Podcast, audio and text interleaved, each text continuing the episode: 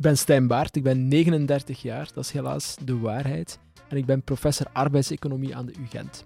Hoe lang ben je al supporter van Anderlecht? Sinds mijn elfde, dus dat is 28 jaar. Wat is jouw leukste Anderlecht herinnering? Uh, het kampioenschap in 2013, denk ik, omdat ik die live heb meegemaakt. Wat is, of wie is, wie is jouw favoriete speler aller tijden? Olivier Dol. Je bent professor aan de Universiteit van Gent. Zien ze jou daar als een soort verrader omdat je supportert voor Paarswit? Nee hoor, de meeste, uh, de meeste studenten komen niet uit Gent zelf. Er zijn bijvoorbeeld heel veel mensen uit West-Vlaanderen die voor Club Brugge supporteren, stel u voor. Uh, dus die gaan mij ook niet als een verrader zien, maar eerder uh, ja, tegenwoordig een beetje medelijden met mij hebben. Ja. Bloed je hart bij wat er vandaag gebeurt? Ja. Heb je nog vertrouwen in de figuur Wouter van den Houten? Ja. Heb je nog een abonnement? Nee.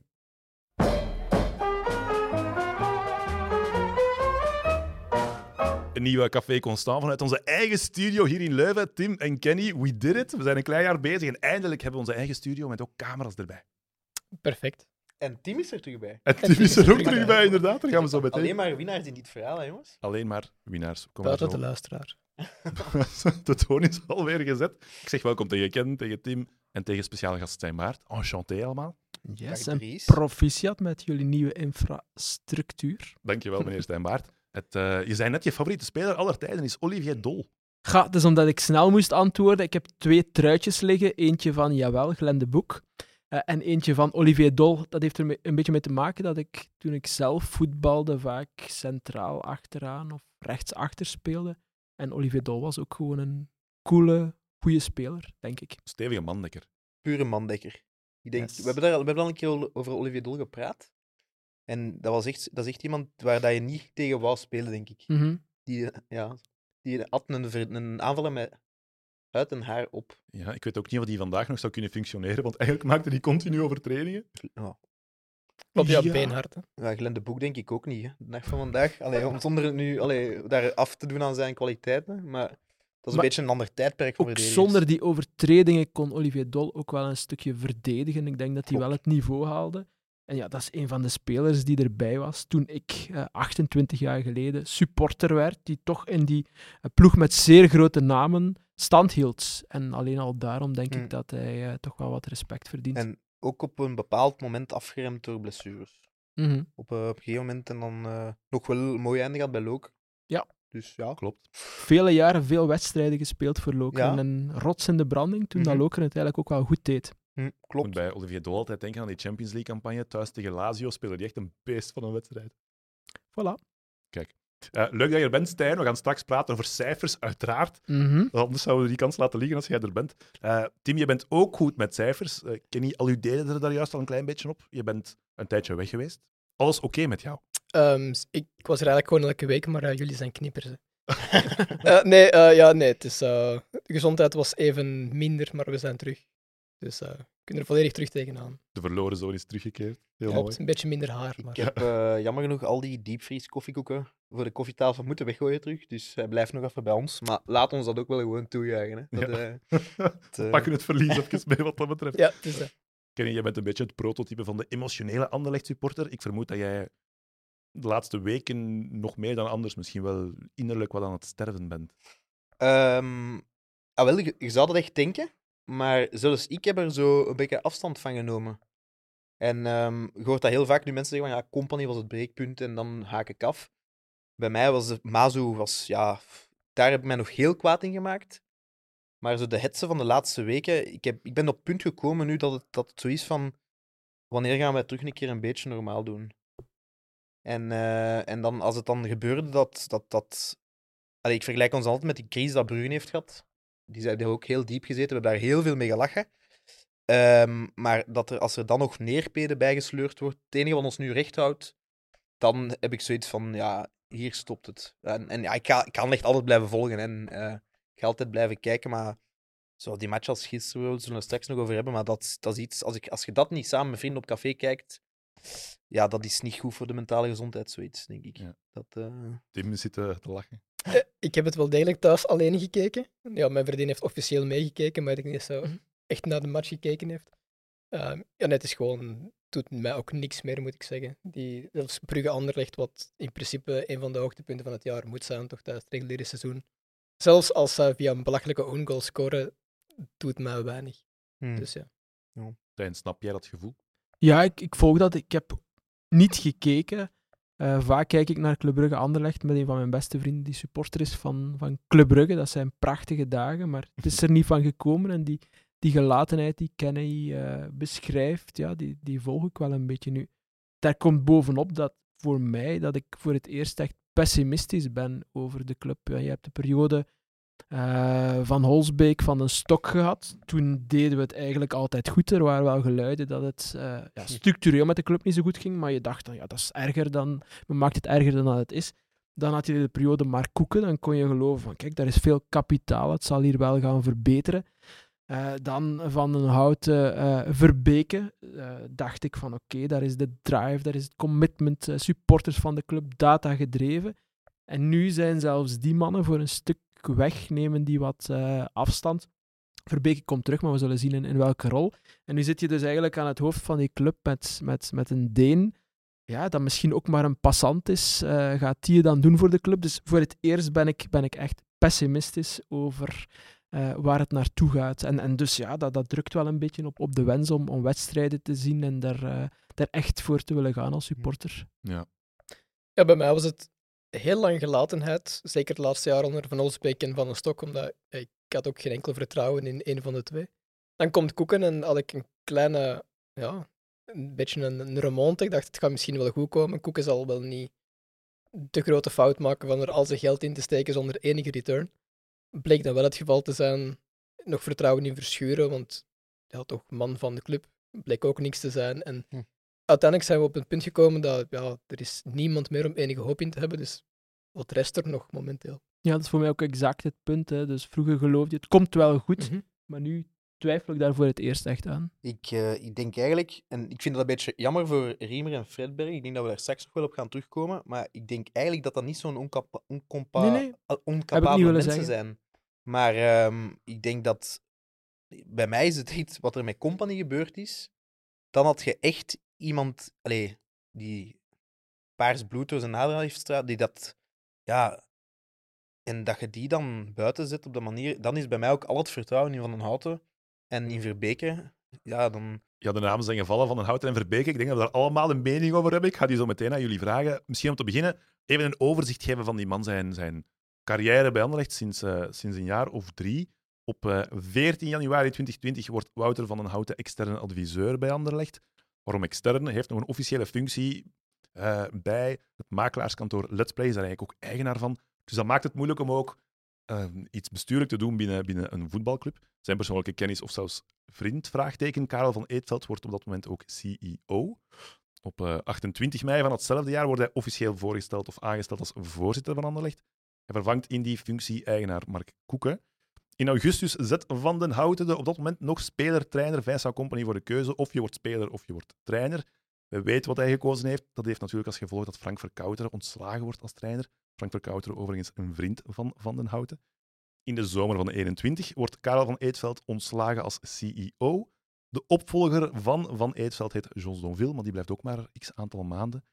In oktober 21 richt Van den Houten samen met zakenman Geert Duik het bedrijf Move AV op en koopte daarmee 24 miljoen aandelen van Anderlecht op. Iets wat op dat moment ook echt nodig was om de financiën van de club iets of wat in check te krijgen.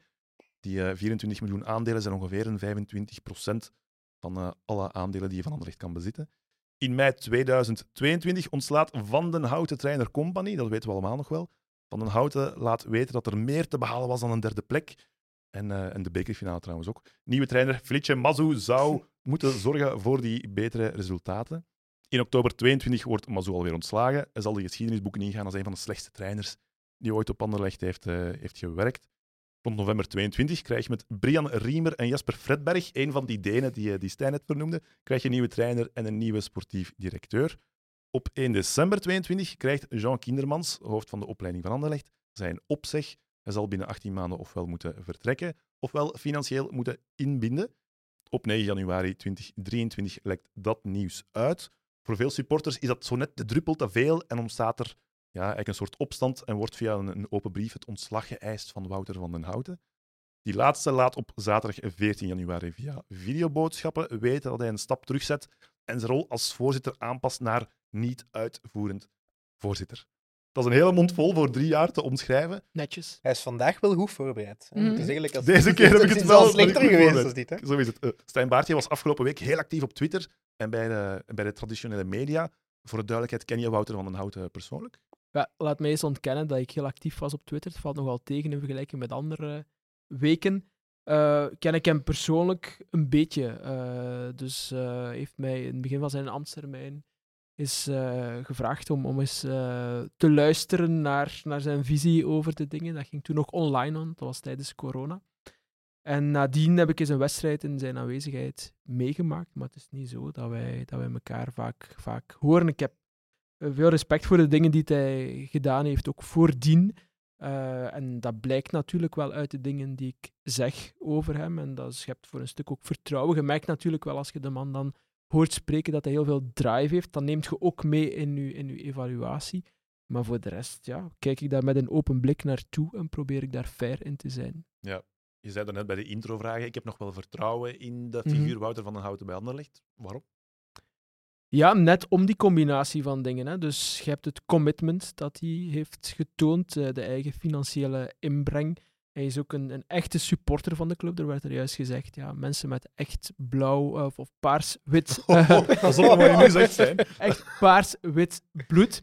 Eh, ja, dat geldt ook voor, voor Wouter van den Houten. En dus naast dat commitment heb je ook die, die competentie die hij elders heeft getoond. We kunnen daar gerust spreken over keuzes die zijn gemaakt, maar dat zijn voor mij wel redenen waarom dat ik vond dat men, ja, als men zegt vorige week van wij willen dat hij communiceert, we willen dat hij het uitlegt, en dan op hetzelfde moment zegt van wij willen dat hij weggaat, vond ik dat een beetje snel en vond ik dat hij eh, toch wel wat meer krediet verdiende. Maar dat was een van de vele dingen waarop ik ben, ben tussengekomen. Dus dat is zeker niet het enige punt dat ik wou maken. Al was het wel zo dat ja, initieel hield ik vragen een beetje af.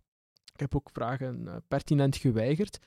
Maar de supportersbrief die was gekomen en die, die, die in heel harde bewoordingen sprak en zei van Wouter van den Houten moet weg, was wel voor mij een van de redenen om er dan toch publiek iets over te zeggen. Ehm, om, om even op dat, puur op dat communiceren terug te komen, hè. heeft hij dat niet zelf gecreëerd? Door zo lang te zwijgen. Want, allee, van die drive, daar ben ik mee... Ik, ik denk, dat ik veronderstel dat die man wel, als je die dingen bereikt die hij bereikt heeft, naast Mhm. Anderlecht dan, want dat is voor mij verre van een succes op dit moment. Maar ehm, mijn grote probleem met de figuur van een Houten is, en dat is rond al die zaken die er gebeurd zijn en al die beslissingen, kadert dan waarom dat je die beslissing neemt. Over Company ook, zijt daar eerlijk over. Als effectief het verhaal was dat Company meer macht wou, en dat zij van binnen de club vonden van dat dat niet kon op dat moment, dan heb je dat verhaal gekaderd naar de fans toe, en dan maakt je gewoon duidelijk van oké, zo is het gegaan. Nu is er gelogen, er zijn door Peter Verbeke, om hem te noemen, naar journalisten leugens verspreid om in de media te verspreiden. Company zou zo gezegd zelf weggewild hebben, eh, eh, willen gaan zijn. Allee, om maar te zeggen. En dat is nu met Kindermans terug aan het gebeuren. En dat herhaalt zich opnieuw. Dan is er, zijn er mensen in de marge die beginnen te liegen. Er worden bevriende journalisten in het verhaal betrokken. Plots zou Neerpede niet met data werken. Zou, zouden er totaal geen, geen fysieke testen gedaan worden op Neerpede. Dan denk ik van, ja jongens, allee, bon. Je kan de gewone supporter als een simpelton beschouwen. Daar heb ik geen probleem mee, want dat, ik weet dat dat in bepaalde echelons gebeurt. Dat is zo. Wij moeten maar betalen, een abonnement nemen, een hamburger kopen en zitten en zwijgen. En liefst geen commentaar geven, want dan is het al te veel. Zeker de dag van vandaag. Maar ik heb daar gewoon een probleem mee. Hij heeft al die problemen zelf gecreëerd en hij heeft die perceptie dat er nu over hem is. En de vele grap, allee, grappige of, of sch- schofferende zaken die gezegd worden over Wa- Wouter van Naat, heeft hij zelf gecreëerd. Ja, wat, wat, sorry. wat mij verbaast bij, is dat Wouter van den Houten toch carrière gemaakt in de media. Die toch, als hij één ding zou moeten kunnen, is het media bespelen en dit correct kaderen. Is volledig in de mis gegaan qua communicatie. Dat is heel frappant, vind ik. Ik snap dat die brief dan komt en nu, nu mensen hebben er gewoon genoeg van. En ik Mhm. snap dat, dat, dat je kunt maar iets zwart rekken en, en de slechte resultaat en compagnie. En ik vind over company, om daar eerlijk over te zijn, dat daar heel weinig over te doen geweest is onder supporters. Want dat is een van de grootste ontgoochelingen voor mij als Anderlecht supporter, dat wij dat gewoon geslikt hebben. Want, allee, ook maar veel mensen niet wisten wat er gebeurd is. Ik Wat ga dat- er even op inpikken. Stijn, heb jij het company-verhaal, hoe heb jij dat beleefd? Ja, dus misschien eerst, eerst daar even op, op reageerde. Wat, wat mij betreft, ja, ik, ik, vind, ik vind het moeilijk om, om als buitenstaander te gaan evalueren van, van ja, hoe werkt die, hoe slaat dat aan bij de spelerscompany. Dus ik was geneigd om te denken van oké, die gaan uit elkaar, daar zijn goede redenen voor. Maar dan kom ik naar het basispunt van de twee goede heren aan mijn rechterkant. En daar volg ik volledig. Hè. Dus dat jullie zeggen van er is te weinig gecommuniceerd. I couldn't agree more. Dat is ook wat ik vorige week heb gezegd wat ik vond dat moest gebeuren, namelijk dat we moesten communiceren. En ik ben het volledig eh, eh, mee eens dat het ook de afgelopen jaren veel meer had moeten gebeuren. Men, men had een vijfjarenplan. Ik vind dat goed dat men op lange termijn denkt, dat men eh, strategisch werkt. Maar dan had men dat moeten uitleggen en dan had men de verschillende beslissingen achtereenvolgens moeten plaatsen in dat bredere plan en zeggen van daar gaan we naartoe. En het is die horizon die ontbreekt. Mhm. Als wij nu met drie vaststellen van ja, wij voelen toch wel wat gelatenheid, die wedstrijd tegen Club Brugge die leeft niet eens, stel u voor, Mhm. dan heeft dat te maken met het feit dat wij een horizon missen. En, en daar volg ik volledig dat dat volledig eh, afwezig heeft geweest. Wouter van der Hout heeft dat trouwens ook eh, erkend. Eh, misschien één zaak, ja, communiceren zou hij moeten kunnen. Ik denk dat hij dat ook wel kan, maar ik denk dat hij dat bij zijn eerdere ervaringen ook vrij weinig heeft gedaan. Dat hij altijd iemand is geweest die succesvol is geweest op die manier, dat hij achter de schermen de dingen beheerde en dat hij dat deed zonder zelf veel te gaan communiceren. Hij heeft gedacht van, ik kan dat hier ook doen. En waarschijnlijk is dat onmogelijk als, als voorzitter van, van Anderlecht. Maar ik ga hier voor alle duidelijkheid niet eh, de verdediging eh, opnemen. Bijvoorbeeld de aanstelling van Mazou. Ja, ik was daar ook eh, door verbouwereerd. Eh, ik snapte totaal de, de match met, met, met Anderlecht niet. Dus eh, voor alle duidelijkheid, ik, ik, ik versta een aantal dingen die gebeuren. Ik vind niet dat die, dat die man ontslag zou moeten nemen. Maar er zijn vele keuzes die voor mij ook niet duidelijk zijn waarom ze zijn genomen. En waar ik a priori niet, niet, eh, me niet gelukkig bij voelde. Het verschil is nu, hij is niet langer voorzitter, maar hij zou, quote, een, een, hij heeft de titel niet uitvoerend voorzitter. Ik had niet echt een idee wat dat precies betekent, ik ben het eens gaan opzoeken. Een uitvoerend voorzitter oefent het dagelijks bestuur uit. Een niet uitvoerend voorzitter zet de hoofdlijnen uit en houdt toezicht op zij die het dagelijks bestuur uitoefenen. Dus in dit geval eh Fredberg onder andere en Bornau, die dan voor, die als CEO non-sports aan de slag is. Ehm, Mm. Dan denk ik, ja, als je daar dan boven die twee figuren staat die ook wel relatief nieuw zijn in hun functie, in hoeverre is Wouter van den Houten ook het type persoon die afstand houdt van zo'n zaken en die touwtjes loslaat? Ik heb het gevoel dat het iemand is die heel graag initiatief neemt en, en het heel veel bepaalt. Wij hadden Frank Raas eh, in de studio, die aflevering nog steeds op YouTube te bekijken trouwens. Eh, en die zei ook vlak af, ja, eh, hij is heel sterk achter de schermen. Eh pionnetjes zetten. hij en- aan de, alle touwtjes. Dat. Wouter is altijd aan de touwtjes. Dus, dat zo deed hem, hè, ja. Inderdaad, Frank Raas wel, ja, is voornamelijk iemand die heel sterk is achter de schermen. Eh, ik denk dat inderdaad ook wel... We zeggen inderdaad wel, ja, hij is sterk in communicatie. Hij is nooit een man die communiceert, maar wel mensen laat communiceren. En ik vond het eigenlijk vreemd vooral dat hij heel slecht dat, dat Mhm. geregeld heeft achter de schermen. Maar ik denk dat hij inderdaad sowieso wel meer... Uiteindelijk, hij gaat heel weinig anders doen, denk ik, in een andere titel. Het gaat nog altijd hem zijn achter de schermen die alles regelt. Is dat, ik heb daar twee dingen over op te merken. Eén, wie neemt dan, wie gelooft dat verhaal? Want allee, dat is, zijn eigen geld zit er in de mannen. Allee, Mhm. hij gaat niet zeggen tegen twee nobel onbekenden, jongens, doe maar, ik ben nu dan even een paar weken. Nee, dat gebeurt niet. En dan wil ik nog even inpikken op iets dat Stijn zegt. Je zegt van ja, hij is succesvol geweest in andere zaken. En ik- daar, heb daar moet je respect voor hebben, want die man heeft veel dingen gedaan. Uh, betaal-tv, je hebt de koers gehad. Die heeft de koers, wat de koers vandaag is, daar heeft Van Houten heel veel krediet aan. Dat dat een product is waar veel mensen naar kijken, dat sexy geworden is. Dat is iets dat Van Houten heel grote dingen in heeft en dat, dat, die credits geef ik hem. Maar dan kom ik terug naar een dingetje en dat is iets dat heel veel mensen, Koeken heeft zich daar ook aan misgrepen. Je kan een voetbalclub managen, maar een voetbalclub is geen bedrijf. En een voetbalclub is geen wielrennen, is geen betaal-tv, dat is één. En dat tweede, dan heb je nog Anderlecht. En dan zitten we nu in, in België en Oostende managen is ook niet, of, of voorzitter spelen van Oostende is ook niet voorzitter spelen van Anderlecht. En daar, ik blijf dat niet begrijpen dat mensen, of, of zo'n slimme mensen, want ik ga van Nout ook niet afschilderen schilderen als een dommerik. Dat zou redelijk belachelijk zijn van mij uit.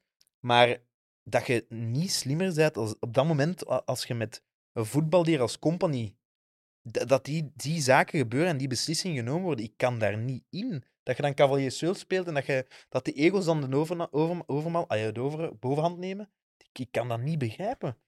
Ja, weten wij dat dat de ego's waren. Hè? Dus, dus ik, het is allemaal moeilijk om, om in te schatten. hè? Mhm. We, we, we staan buiten de club en ik spreek hier ook vanuit geen enkele expertise. Het is allemaal buikgevoel. Toen ik in de, in de, in de docu Move Company bezig hoorde, had ik het gevoel van oei, gaat het er echt zo aan toe? Dit, dit klonk mij zeer eh, filosofisch, hoogdravend. Eh, ik zag daar 18, 19-jarigen in die kleedkamers bij wijze van spreken zitten, zitten, zitten slapen. Dus ik, had het, ik, ik kon mij wel iets bij voorstellen dat dit niet helemaal eh, de match was waar wij allemaal van dachten dat het dat, het dat wel was. Vond jij hem te zweverig? Hij leek mij te zweverig. Ik heb er geen idee van of het zo was, maar hij leek mij inderdaad te zweverig, te moeilijk, te filosofisch, eh, te abstract voor, voor die jonge spelers. Een perceptie, we zitten hier in Café Constant, dus voor een stuk cafépraat, zeker wat mij betreft, eh, en, en niet meer dan dat, maar dat was mijn eh, gevoel en ook een reden waarom ik kon begrijpen dat men daar op een bepaald moment zou eh, van afscheid nemen. Het monument dat hij, dat hij eh, ook was. Ja, ik, ik koppel dat dan terug aan als je puur de resultaten bekijkt hè, en je ziet wat er nu aan de hand is. Allee, en zoals Mhm. gezegd, die, die keuze voor Mazu. ja. Allee, het is vandaag nog in het nieuws geweest, ehm, of ik heb dat terug ergens gelezen. Je stapt af van een bepaald voetbal, je neemt daar dan iets of iemand dat daar haak op, haaks op staat. Je laat die dan een paar weken Girokamp houden met, met, u, met, u, ja, met, alles, met de hele club, want zo, daar komt op neer. En dan nu, eh, ja, moet die, twee, ja, Fredberg en Riemer, komen puin, puinruimen. Je seizoen is voorbij. Maar ik heb gewoon, waar dat ik heel pessimistisch over ben, is van, na alles wat er nu al gebeurd is in de afgelopen maanden en jaren, ehm, gaan die twee een eerlijke kans krijgen. En gaan die, want als die ook niet beschermd gaan worden door de club of door de voorzitter of door wie dan ook, is dat gewoon weer kanonnenvlees. Want, oké, ik heb nu 4 op 6 gepakt. ja, hoe? Ah ja, oké, ja, want we verloren tegen Union. Ja, die, die match zat er tussen Charleroi. Oké, maar dat is al meer als Mazo, denk ik, in die vier matchen. Dus dat is al sterk. dus, eh, maar, ook, maar ja, wat is het plan? Wat is het Ja, idee? Wat is het? exact. Dat is, ik heb daar gewoon... Ik hoop dat die gasten gewoon mogen bouwen naar volgend jaar toe. En dat dat, dat, dat het idee is, hè? Tim, Ja. jij ziet geen verschil tussen uitvoerend en niet uitvoerend voorzitter? Nee. In, in zijn geval, nee. Ik bedoel, bij Koeken was het wel degelijk. Koeken is naar de achtergrond verdwenen. Ik denk dat dat voor iedereen wel het beste was. Ehm, want hij- ik ben Koeken eeuwig dankbaar True. voor de, de, de, de drie in, ehm, inspanningen die hij heeft gedaan Mhm. financieel. Hij heeft heel veel voor de club gedaan. Ehm, hij heeft ook wel wat geld gekost met zijn escapade in zijn eerste seizoen. Eh, maar daar ben ik heel dankbaar voor. En hij heeft ook op tijd ingezien, ja, dit is niet voor mij. En hij heeft zich verwijderd naar de achtergrond. Daar ben ik alle respect voor. Ik denk niet dat Van den Houten iemand is die gewoon verdwijnt. Die blijft achter de schermen wel op zijn minst zijn zegje doen. Ehm, Stijn, het mee eens? Ja, ik zou het bijna hopen, hè, om dezelfde reden die, die Kenny aangeeft. Er zijn nu nieuwe mensen aangetrokken.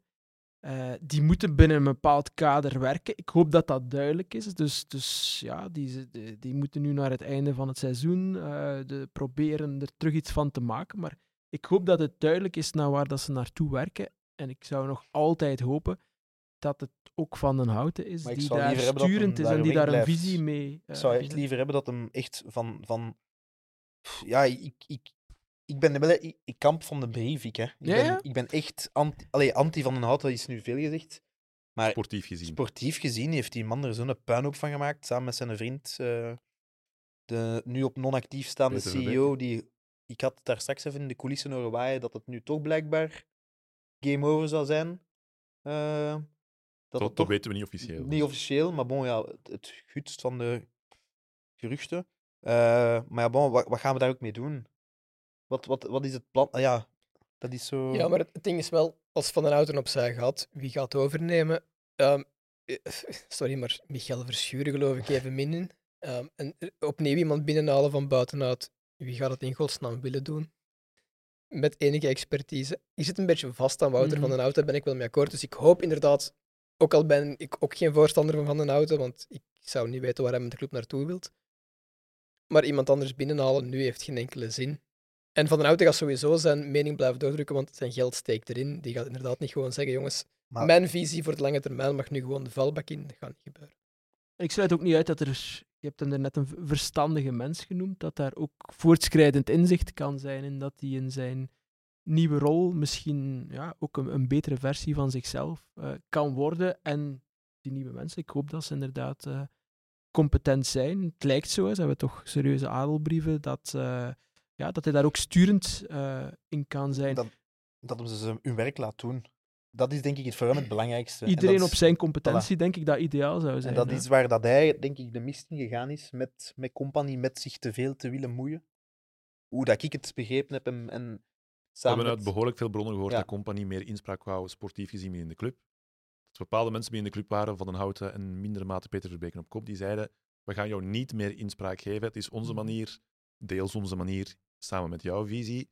Dat is wat dat je moet aanvaarden. Zie je dat niet zitten, dan wordt dit wel moeilijk. Heeft Company gezegd, oké, als mijn manier niet kan, met jullie manier zie ik het niet goed lopen, dan moet dit verhaal stoppen, want anders ja, gaan we alleen maar ruzie maken in de bestuurskamer en dat heeft ook geen zin. Dat is wat er gebeurd zou zijn. De vraag is, heeft dat ooit al in, de Belgische context gewerkt? Hè? Een, een, een trainer die meer verantwoordelijkheden kreeg, die de, de Die sportieve ook aandelen sleutels zou kopen van een club. in, ja, Dat is- de sportieve sleutels in handen kreeg. Je hebt vaak gezien dat, dat clubs succesvol waren en dat de trainer dan steeds meer te zeggen eh, kreeg. En dat het op dat moment ook verkeerd liep. Bijvoorbeeld bij Van Hazenbroek eh, in, Hm. bij AA Gent. Die, die was succesvol, maar die kreeg dan ook eh, de, de sleutels van de transfers in handen. En dan begon het verkeerd te lopen. En ja, mijn indruk is dat dat, dat, dat typisch niet het slimme model is, maar dat het goed is om, om eh, voldoende kritische massa te hebben. En ja, ik, ik denk dat op een gegeven moment die, die, die, die, die samenwerking met Verbeke ook wel best goed liep. Het is jammer dat het, dat het dan verkeerd is gelopen. Ja. De supportersgroepen hebben ondertussen na de videoboodschappen van Wouter van den Houten van afgelopen zaterdag al laten weten. Voor ons is het niet genoeg dat hij niet uitvoerend voorzitter wordt. Wij eisen nog steeds dat hij ontslag zou nemen. Op zich, als je dat debat een beetje breder trekt, zou je kunnen kijken, ja, in hoeverre moet, eh, moet een supporter of supporters gaan bepalen wie er beleidsbepalers zijn binnen een club. Peter van den Bemt zei vandaag al zoiets op, eh, op via sportsa.be dat een supporter ook niet te veel macht moet willen hebben. Hij moet zijn plaats kennen, basically. Ehm, ja, ik ben daar. Ik ben, ik, ben, ik, ik ben het nooit eens met Peter van den Bemt. En ik, ik vind ook dat Spoza eigenlijk moet stoppen met het woord analyse elke maandag te verkrachten. Als Peter van den Bemt zijn hersenspinsels weer loslaat op de blinde massa. Want daar word ik echt, daar word ik echt agressief van als ik dat hoor. En dat is nu even een rant, maar dat is echt. Rustig. Peter van den Bemt, dat is echt het, het, het verhief van de Vlaamse sportjournalistiek. En zo heb je er wel een paar, hè. En, Aha. Maar dat is echt een... Die is- komt nu puur uit het hart. Het is een Ik merk het ja, heel emotioneel. Maar ehm, dat, dat daar wordt getoeterd dat, dat supporters hun plaats moeten kennen en moeten zwijgen en, en moeten het allemaal maar slikken. Sorry, als, als, ik had daar met Steven ehm, van een techniek hier, onze technieker, Een eh, Steven. een Steven, een Hallo, random Steven. Steven. Eh, deze week nog, hij stuurde in, de- in onze WhatsApp-groep van ja, zo weten we een keer hoe een Serijn-supporter zich doorgaans voelt. Wat wij nu meemaken. Maar dat is net het dingetje, hè. Wij zijn niet Serijn-supporters. Wij hebben glorietijden, en zelfs wij al veel minder als vroeger, dus je moet niet vragen de generatie voor ons, wat die van dit schouwspel denken. Maar de supporters zijn momenteel nog het enige die ervoor zorgen dat Anderlecht nog een beetje bestaat, hè. En dat je dan daaraan voorbij gaat en dat je die mensen dat, dat- die daar elke week hun geld in steken en, en de bus opkuipen voor vier uur, en dat is 50 uur op een zaterdag om naar Anderlecht te gaan kijken, hè Mhm. met een bus. En dan, dat, dat, dat die dan moeten zwijgen en alles maar slikken. En dat die moeten zien hoe dat hun club kapot gemaakt wordt. Het gaat nu toch over supporters. Er is een op, eh, op het officiële forum van Anderlecht vandaag een poll gelanceerd door ondergetekende, door mezelf, met de vraag: Ben jij een beetje, de, de, een beetje ben jij je betrokkenheid bij Anderlecht aan het verliezen? Er waren drie antwoordmogelijkheden. eh, gaande van: Ik ben compleet mijn, mijn gevoel aan het verliezen. Ik heb wel minder binding, maar ik ben altijd wel fan. En nee, voor mij blijft alles hetzelfde. Ehm, je hoort het ook weer bij Kenny. Het merendeel van die mensen, er hebben op een paar uur tijd meer dan 300 mensen gereageerd, waarvoor dank trouwens. Het merendeel van die mensen, een goede 45%, die het weten, ja, het gevoel is wel echt veel, veel minder. Een, een kleine 40% die weten, ja, het gevoel is inderdaad minder, maar ik blijf natuurlijk nog wel iets of wat binding voelen. En dan een kleine 15% die het weten, ja, het, het, eh, eigenlijk is er voor mij niet veel veranderd. Dat zijn wel, zo'n forum van Anderlecht, daar zitten echt de diehards op die al 20, 30 jaar abonnementen kopen enzovoort. als man van de cijfers ook, Stijn, dat zijn niet bepaald Oei. cijfers om, om vrolijk van te worden, toch Ja, mooi neergelegd, een mooie overgang. Eh, trouwens, ik heb eh, rond de eeuwwisseling, rond de jaren 2000, ook zelf heel actief op het, eh, op het forum Oh, geweest. Kunnen we even eh, parkeren? We gaan dat even parkeren, want ik wil heel graag daar gaan we terugkomen straks op terugkomen. op hetgeen, eh op hetgeen Kenny zegt. En ik maak daarmee de, de link met wat jij zegt over betrokkenheid. Dus ten eerste, ik ben Peter van den Bemt eeuwig dankbaar voor eh, wie hij is als voetbalcommentator, die mij het gevoel van voetbal in de auto op zondag eh, even ontsnappen bij de, bij de grootouders in de auto kruipen en naar de wedstrijden luisteren. Eh, dus ik ben hem daar dankbaar voor. Dat gezegd zijnde, ik volg volledig wat hij je zegt over wat hij vandaag heeft gezegd. Namelijk, die supporters hebben zich in feite niet te moeien. Dat is absurd. Ik bedoel, wij zijn de club. Eh, het, maar het enige daar is dat wij natuurlijk van mening kunnen verschillen als supporters. En dat ik op een bepaald moment ook vond van door die brieven voel ik mij niet vertegenwoordigd, omdat ik ze een beetje agressief Mhm. vind. En dat, dat is natuurlijk iets anders. Maar dat supporters zich niet zouden mogen laten horen, ja, dat, is, dat is de wereld op zijn, zijn kop. Eh, het is niet omdat er mensen aan het, aan het hoofd staan en ja, eigenlijk eigenaar zijn op papier, financieel, dat eh, het hart van, van de club en, en ook voor een stuk de waarde van de club eh, niet bij de supporters ligt, die zich absoluut moeten eh, laten horen en die ook moeten gehoord worden. Ja. Tim, wat is jouw gevoel? Ja, ik ben het deels eens. Een klein procent van mij is het eens met Van den Bemt. Als in supporters moeten, de diehards moeten niet zelf hun wil kunnen opleggen. Vergelijk het met bijvoorbeeld, ehm, eh, we gaan in Charleroi een beetje vuurpijlen afsteken en onze wil is wet. Daar ben ik mee akkoord. Ehm, dat, dat betekent niet dat zoals Frankie Verkouter na eh Anderlecht Lille kan zeggen, ja, ik ga niet eens eh, in gesprek met de supporters, want zij snappen het toch niet en ze moeten maar Mhm. gewoon hun bakken zouden. Dat is iets compleet anders natuurlijk. Dus Van den Bemt heeft compleet verkeerde uitlatingen gedaan nu. De insteek erachter snap ik wel, namelijk een zekere hardere kern moet niet zelf beslissen wie er aan het hoofd staat van de club. Ben ik wel mee akkoord, maar ja, het is wel een pak beter kunnen kaderen dan hij gedaan heeft. verschil tussen, tussen eh, zeggen van... Allee, tuurlijk, ik ben het ook niet eens met wedstrijden stilleggen. Al moet ik wel zeggen dat op dat moment was het laatste... Was de enige manier nog om duidelijk Standaard bedoel je. Ja, op standaard. Dat is de enige manier om duidelijk te maken van jongens, we zijn het echt kotsbeu. En dat is erg, want ik weet dat de supporters heel veel moeite gedaan hebben op andere manieren te communiceren met de club, maar er is geen gehoor aan gegeven. Dus dat is het laatste stroommiddel, het laatste strohalm geweest om in te grijpen. Maar dat is zo de typische reactie uit, uit een ivoren toren van fans moeten maar gewoon een ticketje betalen, braaf zitten. Boer roepen kan er misschien nog bij, en, en, maar dat, Dat is is... natuurlijk niet helemaal wat hij bedoelde. Ja, maar- En eventueel als supporters hun mening mogen geven, maar niet dat ze uiteindelijk de final say moeten hebben op... Ja, maar wie er dit- op dit, stoel gaat, gaat dit zitten. gaat niet meer over de final say hebben om te beslissen wie de club bestuurt. Hè. Dit gaat over uw club niet willen kwijtraken. Over de, het DNA waar uw club voor staat niet willen kwijtraken. En dat is iets... Ik vind dat je... Tuurlijk hebben ze ergens een punt dat... Er is de, allee, een paar heethoofden zouden niet mogen beslissen dat dat van auto moet buiten vliegen of zo. Dat is weg van deze wereld. Dat heeft niks te maken met... Maar wij zien wat, wat ze aan het doen zijn. En het brokkenparcours dat ze al gemaakt hebben. En dat is puur uit, uit angst of uit, uit schrik om kwijt te raken waar dat wij al jarenlang op verliefd zijn.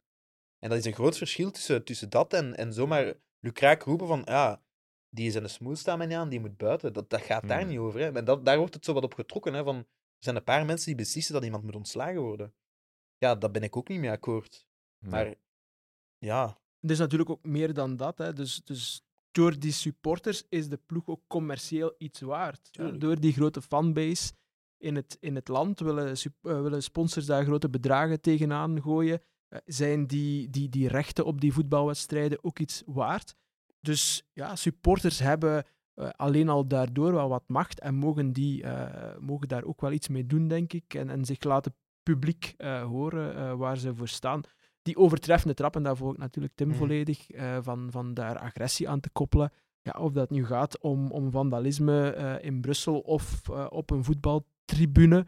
Eh, ja, ik vind niet dat je daar mag in meegaan, dat je dat niet mag bevestigen en dat je dat niet mag ehm, ja, eh, Goedkeuren. versterken, ja, Ja. goedkeuren en daardoor eigenlijk eh, de volgende keer nog meer Hmm. eh, geweld eh, hebben.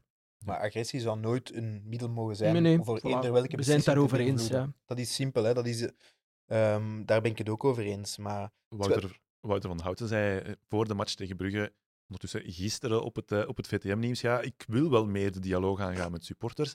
wij zelf hebben, en we hebben daar nooit over gesproken vanuit Café Constant, maar we zijn na de Café Company-uitzending, dus de opname over eh, het niet echt ontslag van, eh van Vincent Company einde mei, zijn we uitgenodigd door Peter Verbeken om op Neerpeden te gaan praten over van alles en nog wat. Er is toen ook gezegd, ja, we willen wel vanuit Anderlecht een geste doen naar Café Constant. We willen wel eens bij jullie aanschuiven om te Hm. praten over wat de club verlangt en, en waar wij mee bezig zijn, wat onze visies. Daar is nooit gehoor aan gegeven. Communicatie van ons uit naar hun wordt ook gewoon pertinent onbeantwoord gelaten. Zeer spijtig. Ik zou zeggen tegen Wouter van den Houten, dit is een podcast van liefhebbers, voor liefhebbers, over liefhebberij van Anderlecht zijde. Schuif hier eens aan en kom het eens vertellen, want dit Mhm. lijkt mij dan een prima forum om dat eens te doen. Wat ons betreft al sinds zeker welkom. Het is niet omdat wij niet met alles eens zijn wat hij zegt, dat hij geen podium verdient om het eens uit te leggen. En wie weet stapt Kenny handklappend de, de nieuwe ruimte terug uit. Zou het niet uitsluiten? Zou zomaar kunnen. Nee, maar ik, ik, heb, ik, ik, heb een, ik ik ben redelijk emotioneel en ik heb een uitgesproken mening. Maar allee, ik ben ook geen rantebiel die zomaar wat roept. Dus allee, dat, is ook ding, dat is ook de kracht van podcasts. Het zijn normale mensen die hier zitten met een mening. En wij proberen die op een, op een deftige manier te brengen. Ik heb ook vorige week Stijn in de media zien, zien eh, passeren. En wij hebben ook eh, op het forum van Licht, waren er veel mensen zeiden die Stijn Baarten nooit in de podcast uitnodigen. Wij zijn wel blij dat je er bent. Ja, wij zijn- is waren echt- zo beleefd dat- en lief echt- toen ik toekwam. super grappig, want, want dit was niet. Allee, heel die hetze zo, want, want je zei ook, ik heb redelijk wat haat gekregen op Twitter of zo van, van beke- onbekende Pas plus que Twitter-accounts. d'habitude. Ja, voilà. Maar Maar- ik wil zeggen, dus dat was niet gepland, maar dat was wel grappig, want dat was in één keer zo. Maar ja, bon, ik, ik was het ook niet volledig eens met dingen die je gezegd hebt, maar je kunt daar natuurlijk op een normale manier over in dialoog gaan. En zonder elkaar hier in de haren te vliegen. Dus Dat is- iets. eh, In normale tijden is dat ook voor een stuk de charme van het voetbal. Ja. eh, Mhm. van, van meningverschillen over spelers, over beleidskeuzes. Ik vond bijvoorbeeld eh, René Weiler een goede trainer. En het is, het is bijna amusant om daarover te discussiëren. Camera's uit, dit, dit was het. Voilà. Maar ja, goed, ge- gevoeld dat er, dat er plots Vond je hem een goede een- trainer of een goede trainer voor Anderlecht? Ah, de twee. Maar misschien moeten we dat niet opentrekken. ik vind het wel interessant. Ik vind dat wel interessant. Ja, maar dat mag. Ja? Mensen mogen nu mening Dat was eigenlijk de, eh, de, de, dat was de Felice Mazo van het aanmerk. Die niet alleen Ah. zondags naar de Giro ging. ja, ik. maar dat aanmerk... Dat was, denk ik, dat was Nee, maar De aanmerk deed de ploeg overpresteren. Dat en misschien hadden we dat op dat moment ook dat, wel maar dat is nodig. het jaar dat, dat we het eerste jaar van Weiler heeft hij wel iets gepresteerd. Ja, Daar ben ik het over eens. Maar we hebben, wel, we hebben wel naar voetbal gekeken en ik dacht van jongens. Ja. Tim? Het, eh, Ja, ik, blijf wel één ding. Dat is de enige verdediging eh, aan, aan, aan Wilder die ik wil blijven gebruiken. Ehm, te blijven hem een jeugdhater noemen, maar ik blijf erbij kijken naar heel die kern van toen. En waar al die jeugdspelers gestrand zijn. Het zal wel deels te maken hebben met het gebrek aan kansen toen, maar niet helemaal. Hij had ook niet echt heel veel geweldige jeugd om te gebruiken. Mm. Maar het voetbal was ondraaglijk. Resultaten waren er wel. Ik had van Mazoen nu verwacht wat, ik, wat eigenlijk toen Wilder gebracht had. Heel Mhm. erg lelijk voetbal vanuit de organisatie, met wel nog een minimum aan resultaat. Maar zelfs dat kon Mazoen niet brengen. ja en de goede man had ook een visie die voorbij eh, drie cijfertjes, namelijk 3-5-2 ging. Hè, Bij Mazo Ja. was het gelijk niet meer dan dat. Eh, en ik vind wel dat je bij Waller nog de hand van de trainer zag in onanderlegd voetbal. Eh, maar het leverde ook wel op. Ja. Maar het was niet de bedoeling om je show te vervuilen, eh meester. Het is niet mijn show, maar ik vind het wel leuk dat we ineens over Wilder aan het zijn of al. Mag, mag ik even, want ik krijg heel veel... kwestie van de spanning er wat uit te halen. Ja. Want ik ben, ben zojuist zelf teruggebracht nu. want ik ben heel de, Nee, nee. ik ben heel de Mazou-periode oud geweest en ik heb heel veel berichten gekregen van mensen over de Mazou. Omdat ik in het begin nog wel eh Mazou een kans wou geven. Eh, en ik had van Mazou verwacht wat ik van Henne van Hazenbroek verwachtte, namelijk Oei. de brave man heeft maar één systeem. Je zou denken dat hem dat één systeem op zijn minst wel werkend zou krijgen. Dat dat niet eens gebeurd is, dat daar bij mij nog altijd alle Juist. verbeelding Ja. Dat in viel dan toch lelijk tegen. Ja. Ehm, straks nog meer over Van den Houten en de situatie van vandaag in Kindermans enzovoort. Eh Stijn, je bent natuurlijk ook econoom. We gaan het hebben over de cijfers van de jaarrekening. Eh, Tim, vooral duidelijkheid, je bent ook heel goed met cijfers, toch? Ik ben bijna zo goed als Stijn. Bij- wie de beste is qua cijfers, eh, daar gaan we niet over, over, over backvechten. Maar het is in elk geval zo dat, dat begrotingen dat dat niet mijn specialiteit is. Ik kan me best voorstellen dat Tim daar heel wat meer over te zeggen heeft dan ik. Ik ben een arbeidseconoom, dus ik, ik weet heel veel over de werking van de arbeidsmarkt. Sommige mensen zullen dan zeggen dat dat mij niet weerhoudt om er heel domme dingen over te zeggen. Maar theoretisch gezien weet ik er heel veel over. Maar over begrotingen en dergelijke meer. Het, het eh, grote probleem is, luister ik goed naar. eh, het grote probleem is eh, de loonmassa momenteel, dus uiteindelijk is het uw, uw expertise. Wel, ik, ik heb bijvoorbeeld altijd gepleit om, om de korting op, op, op de, de RSZ, om die terug te dringen. Dat was wel iets waar dat ik iets over wist. En ja, dat zie je natuurlijk nu ook wel in de Mhm. cijfers, dat dat wel een extra gat heeft geslagen, dat men plots meer moet betalen voor, Ja, voor die lonen. lonen bij Anderlecht zijn gestegen met 7 miljoen tot, Mhm. we moeten zeggen, de jaarrekening is afgesloten op 1 juli 2022. Eigenlijk op 31 juni Mhm. 2022. 30 juni. 30, kijk. Juist is juist, hè, jongens. Man met de cijfers is Ja, ja. Waar. Quoteer dat in Monstrandum. Ja. Juist is juist. In het Vlaams. Eh, lonen met 7 miljoen. Ben ges- geen Oost-Vlaams hier, alstublieft, want ik versta dat niet. Ah, hè. oei, Dus, ja. eh, Even een beetje serieus blijven. hè. Vlaams. Het, eh, die 7 Ik dacht dat het als Antwerps werd gezien, maar Ja. eh, ja, oké. die, die 7 miljoen, dat betekent dat de lonen van een Diawara, van een Vertongen bijvoorbeeld, die zitten daar nog niet in. Eigenlijk is de loonmassa vandaag hoger dan die 7 miljoen die kind- gestegen zou zijn. Op gaat bespaard worden. Hè, dus dat is, eh, Daar komen we straks nog wel toe. Alleen die RSZ kan niet de boosdoener zijn voor die 7 miljoen die gestegen is. Tim Nee. klinkt van nee. Nee, maar opnieuw, dat is zijn, dat is zijn expertise. Dat is, Wel, dus te zeggen, dat stukje van die, van die, dat, die begroting heb ik, eh, kan ik iets over zeggen. En, eh, dus dus dat, dat, dat, dat deels mee verklaart. hè. Die loonmassa is wel wat omhoog gegaan voor dezelfde spelers, omdat er plots meer belastingen op moesten betaald worden eh, op die lonen. Dus dat is een deeltje van de verklaring. Maar ik kan u niet zeggen van dat is 30% van de verklaring of dat is eh 10% van de verklaring. Daarnaast is het ook zo dat we natuurlijk in een, in een, in een, in een periode van, van eh, koopkrachtproblemen hebben gezeten, van inflatie. Het leven werd duurder. Ik weet niet in welk eh, sectorcomité voetballers zitten, of dat dat meteen werd doorgerekend, zoals dat bijvoorbeeld aan de universiteit eh, zo is. Zou mee een verklaring kunnen zijn. Eh, daarvoor... ehm, Voor 7 miljoen? wel, 7 miljoen is, is, is op wat is het? Op 50 miljoen? Of, of ja, is, Zoiets. is, is, is, is belangrijk, is, is 14 procent. Ehm, maar is ook niet gigantisch. Het is ook niet dat het naar een verdubbeling is gegaan, waarmee ik niet wil zeggen dat het oké was.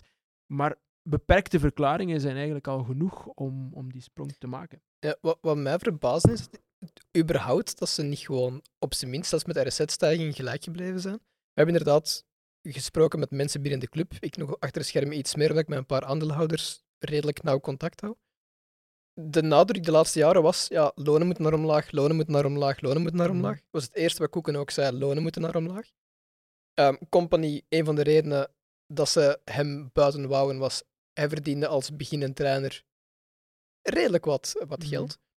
Ehm, dat kan allemaal wel goed zijn. Dan wil ik, allemaal, ik wou altijd nog wel meegaan in ja, we moeten besparen en ja, resultaten zijn misschien op termijn sportieve, ja, op termijn misschien wel belangrijk, maar nu het financiële moeten overeind blijven. Company is misschien te duur voor als beginnend trainer. Maar als je dan al die stappen neemt en je komt uiteindelijk 7 miljoen hoger uit met de lonen, snap Mhm. ik wel niet goed wat er achter de schermen allemaal gebeurd is. Dat brengt ons terug op het punt van dat juist, hè, communiceren. Mhm. Dat had men moeten doen over dat, dat vijfjarenplan. Hoe zit dat precies in elkaar? Eh, wat betekent dat naar, naar, naar de lonen, naar de investeringen die we kunnen doen? Want het lijkt inderdaad tegenstrijdig als je die dingen naast elkaar plaatst. De vraag is, ja, is het zo? Eh, heeft men bepaalde operaties moeten doen die er misschien op de korte termijn nodig waren, eh, die dit kunnen verklaren? Maar ja, we kunnen alleen maar samen vaststellen dat men het onvoldoende goed heeft uitgelegd, waardoor dat het onbegrijpelijk is. Het was misschien begrijpelijk, maar men heeft het niet Ja, uitgelegd staat- zodanig dat het onbegrijpelijk Er eh, staat ook in het verslag aan de algemene vergadering, er staat geen enkele ehm, reden in waarom de lonen gestegen zijn. De enige zin over het loon is, de lonen zouden in de toekomst moeten dalen.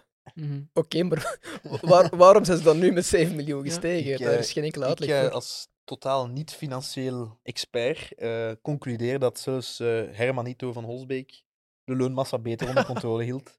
Oeh, dat dat zijn is- wel uitspraken. zware woorden. Dat is... eh dat, ja, bon, Kenny praat voor zichzelf. nooit, mensen. Dit is niet nooit, boven, nooit, nee. nooit boven de 50 miljoen geweest bij Herman van Nee, Holsbeek. nee, voor alle duidelijkheid, ehm, nog altijd 500 keer liever Wouter van den Houten dan Ja, Herman ja, van Holtzbeek. ja. Er Laat mij een, dat eh, ook duidelijk zijn, maar het is maar puur mijn, mijn, mijn beperkt inkijk op... eh, Ook- Wel, de goede man controleerde waarschijnlijk zijn eigen loonmassa zeer goed. ja, dat wel. Waarschijnlijk. Dat, eh Ja, zijn eh, zwarte loonmassa. Dat, eh, Oh, oh, oh. Ja. Dat zullen we nog Ja. wel zien. nu, Weten wij als economisten natuurlijk niks. ja.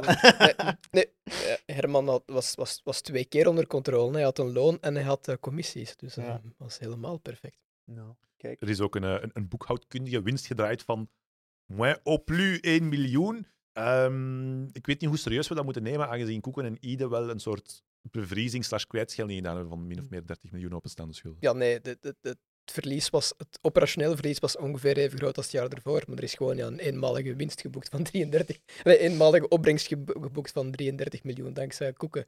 Ehm, en die is er eigenlijk al volledig Die is weg, door. ja.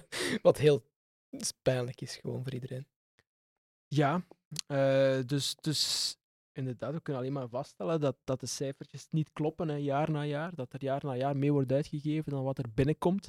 En dus dat de club ja, structureel niet gezond is. Natuurlijk, het feit dat men dat kon aanzuiveren met die kapitaalverhoging is natuurlijk wel goed. Het tegendeel zou betekend hebben dat we er alleen nog qua, qua schulden eh, nog, nog, nog slechter uitzagen dan dat we er al uitzagen. Dus het feit dat, en je hebt het er juist ook gezegd, dat eh, bijvoorbeeld Mark Koek opnieuw zijn verantwoordelijkheid heeft genomen, extra geld er heeft ingepompt. En Ja, maakt ook mogelijk dat er nu, ja, vanzelfsprekend, en, en, en, en- en de andere investeerders op dat moment, maakt ook wel dat, ondanks dat er dat operationeel verlies is, wat vooral slecht nieuws is, dat we het wel hebben, ja, dat we het kunnen overleven zonder dat de club meteen in gevaar komt. Maar natuurlijk, er zal wel iets moeten veranderen. Je kunt niet jaar na jaar 27 miljoen operationeel verlies hebben. En ook daar opnieuw, het is een beetje een- herhaling, maar ook daar zouden we moeten communiceren waarom het over twee jaar wel beter zal zijn en, en wat het traject is dat men gaat richting, richting terug winst maken of een klein verlies maken. Ja, dus de communicatie die er nu is, heb ik ook enkel maar kunnen lezen uit het verslag uit de vergadering. En dat is één, er wordt een nieuw commercieel eh, plan gelanceerd, dank u. Ehm, de lonen gaan dalen, dat zal dan inderdaad wel. En er is een, nieuw, ehm, een nieuwe ehm, eh, bestuur ehm, gezet dat ehm, sportief hun vruchten zou moeten beginnen af, eh, afwerpen. Ja, dat, dat klinkt allemaal wel heel erg vaag. Er werd ook nog een steen geworpen, dacht ik, naar, eh, naar Oekraïne en Rusland. Ja. Er was inderdaad de oorlog in Oekraïne en eh, COVID. Ehm, dat zijn de redenen waarom er exact evenveel verlies gedraaid is als het jaar ervoor, waar toen ook al COVID Maar ik was. nu als, als totale financiële leek, want oké, ja, je leest al die zaken en in de ene media wordt het dan heel hard opgeklopt dat de jacuzzi niet werkt en dat de lichten en dit en dat en hetgeen. Dat gaat dan van de ene uiterste naar het anderste, naar het andere uiterste. Maar dan wordt er deze week een transfer aangekondigd van 4,5 miljoen. En dan eh, van eh de Dreyer, eh, die, eh, de Deense winger. eh, ik hoop dat het een goeie is, want we kunnen het gebruiken. Hmm. Maar ehm, ja, dan stel ik mij de vraag, hoe kan dat... Ah ja, bon, natuurlijk in het buitenland zie je Real Madrid en Barcelona ook toestanden doen waarvan je denkt van, hoe kan zoiets? Maar Oké, die worden dan beschermd door de, allee, door, ja, de Spaanse economie of whatsoever. Die worden in leven gehouden omdat ze commercieel te belangrijk zijn. Mhm. Maar dan vraag ik me af, hoe kan een club als Anderlecht, die dat stelselmatig blijft verlies maken, die dat duidelijk niet aan de betere hand is, plots dan 4,5 miljoen uittrekken Op- voor een, voor een voetballer dan? Op korte termijn is er geen probleem. Liquiditeit is volledig in orde. Het is de solvabiliteit die een probleem is. Dus ik denk dat ze nu gewoon. ehm, het, het, Kan als je we- even als- verklaren voor de voor- leek die luistert? Voor mensen zoals mij. liquiditeit geldt op korte termijn, solvabiliteit geldt op lange termijn. Ik denk dat dat de gemakkelijkste eh, uitleg gaat zijn die we daaraan kunnen geven. Ehm, liquiditeit is prima. Er is nog heel veel eh, niet volstort kapitaal. Dat komt goed. Er is een, een cashplan. Dat komt allemaal wel oké. Ehm, maar ja, als we de twee nieuwe eh Denen mogen geloven, gaan ze kijken wie er pa- past er nu eigenlijk logischerwijs in de kern en wie niet. El Hadj is nu bijvoorbeeld iemand die vertrokken is. Van Krombrugge gaat waarschijnlijk volgen. Eh, ik neem aan goed gaat volgen. Dat lijkt me wel heel duidelijk. Nou, Ehm, dus eh, eh, ze gaan proberen geld vrijmaken en dan spelers halen die wel binnen eh, ja, het De nieuwe, filosofie, het nieuwe ja. filosofie passen. Ehm, op korte termijn is dat geld daar helemaal wel voor. Ehm, natuurlijk, als dit opnieuw volledig verkeerd uitpakt, ja, dan heb je opnieuw 30 miljoen verlies. En dan is wel het grote probleem volgend jaar, want dan is zowel de liquiditeit als de mobiliteit is gewoon volledig. eh, en wat kan, wat, kan om nu, wat kan daarvoor zorgen dat dan die soliditeit wel stijgt? Wat, wat kan daarvoor... Voor, Ja, je operationeel verliezen beginnen aanpakken. Maar hoe je dat gaat doen op deze manier, is, is- is mij niet helemaal duidelijk, Ik eerlijk vraag me af, heb je geen mop laten liggen met hoedje af? Ja, die heb ik al veel gemaakt. Hè? Ja, ja, maar nu is hij helemaal Ja, daar. ja. hè.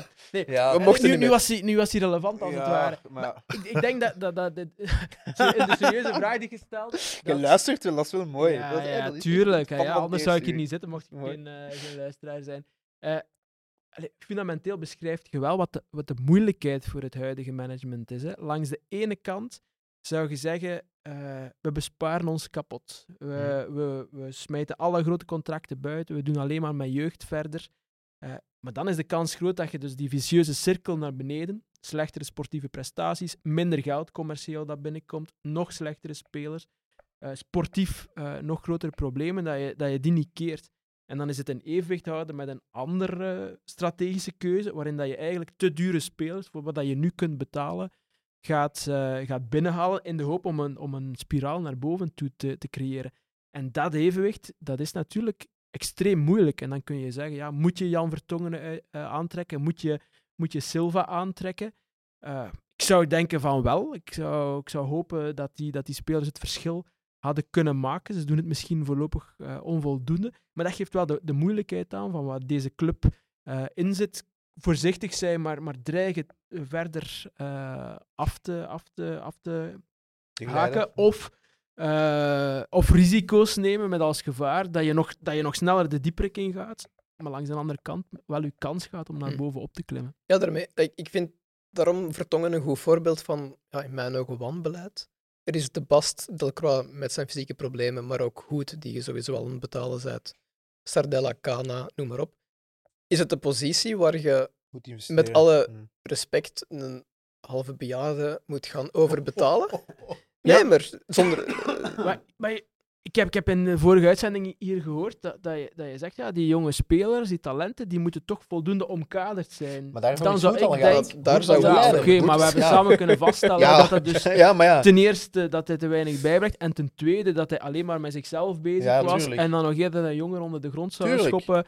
Eh, Dat dus die toch- heeft me dat verkeerd gekast. dat je op het voorhand... Allee, als je zo iemand binnenhaalt, de dag van vandaag in het voetbal, je moet toch maar twee telefoons doen om te weten van hoe, hoe is die een- goed in de kleedkamer? Mhm. Gaat dat iemand zijn? Ja. En als je dan op dat moment een Vertongen haalt, hè, die wel positief is, die wel... Mhm. Want dat moet je meegeven. En de laatste weken is Vertongen op een deel... Gisteren ook. Voorkomt gisteren ook een gemaakte goal daar met een last minute tackle. Allee, ik vind die zijn niveau de laatste week echt wel prima. Na 2K eh, veel beter.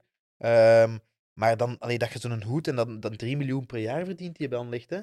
Dat wordt dan een constructie. Dat, ze konden die Mhm. bijna gratis halen, maar dan moesten ze wel die, die transfergelden in die, Mhm. dat potje van zijn loon steken. Dat, maar dat, dat is ook gewoon sportief mismanagement. Hè, dat je dan in je hoop in zo iemand zet. Mhm. Ja, dan... dan... Mm. Maar ik ben het volledig akkoord bestaan. Het is gigantisch moeilijk en zeker in de huidige situatie. Ik zou zelfs nu niet meer weten hoe er nog uit te geraken, want momenteel is het, ja, de, de, de, de kloof is, is volledig. De laatste jaren zijn er gewoon zoveel fouten gemaakt en daar is bijna iedereen die nu in de club zit eh mede schuld, heeft daar mede schuld aan. Ook toen Company inderdaad wel de macht kreeg, is er ook heel veel geld uitgegeven zonder enig sportief resultaat. Koeken zijn eerste jaar, ik was akkoord met zijn insteek. De kern toen was dramatisch en er moest bespaard worden.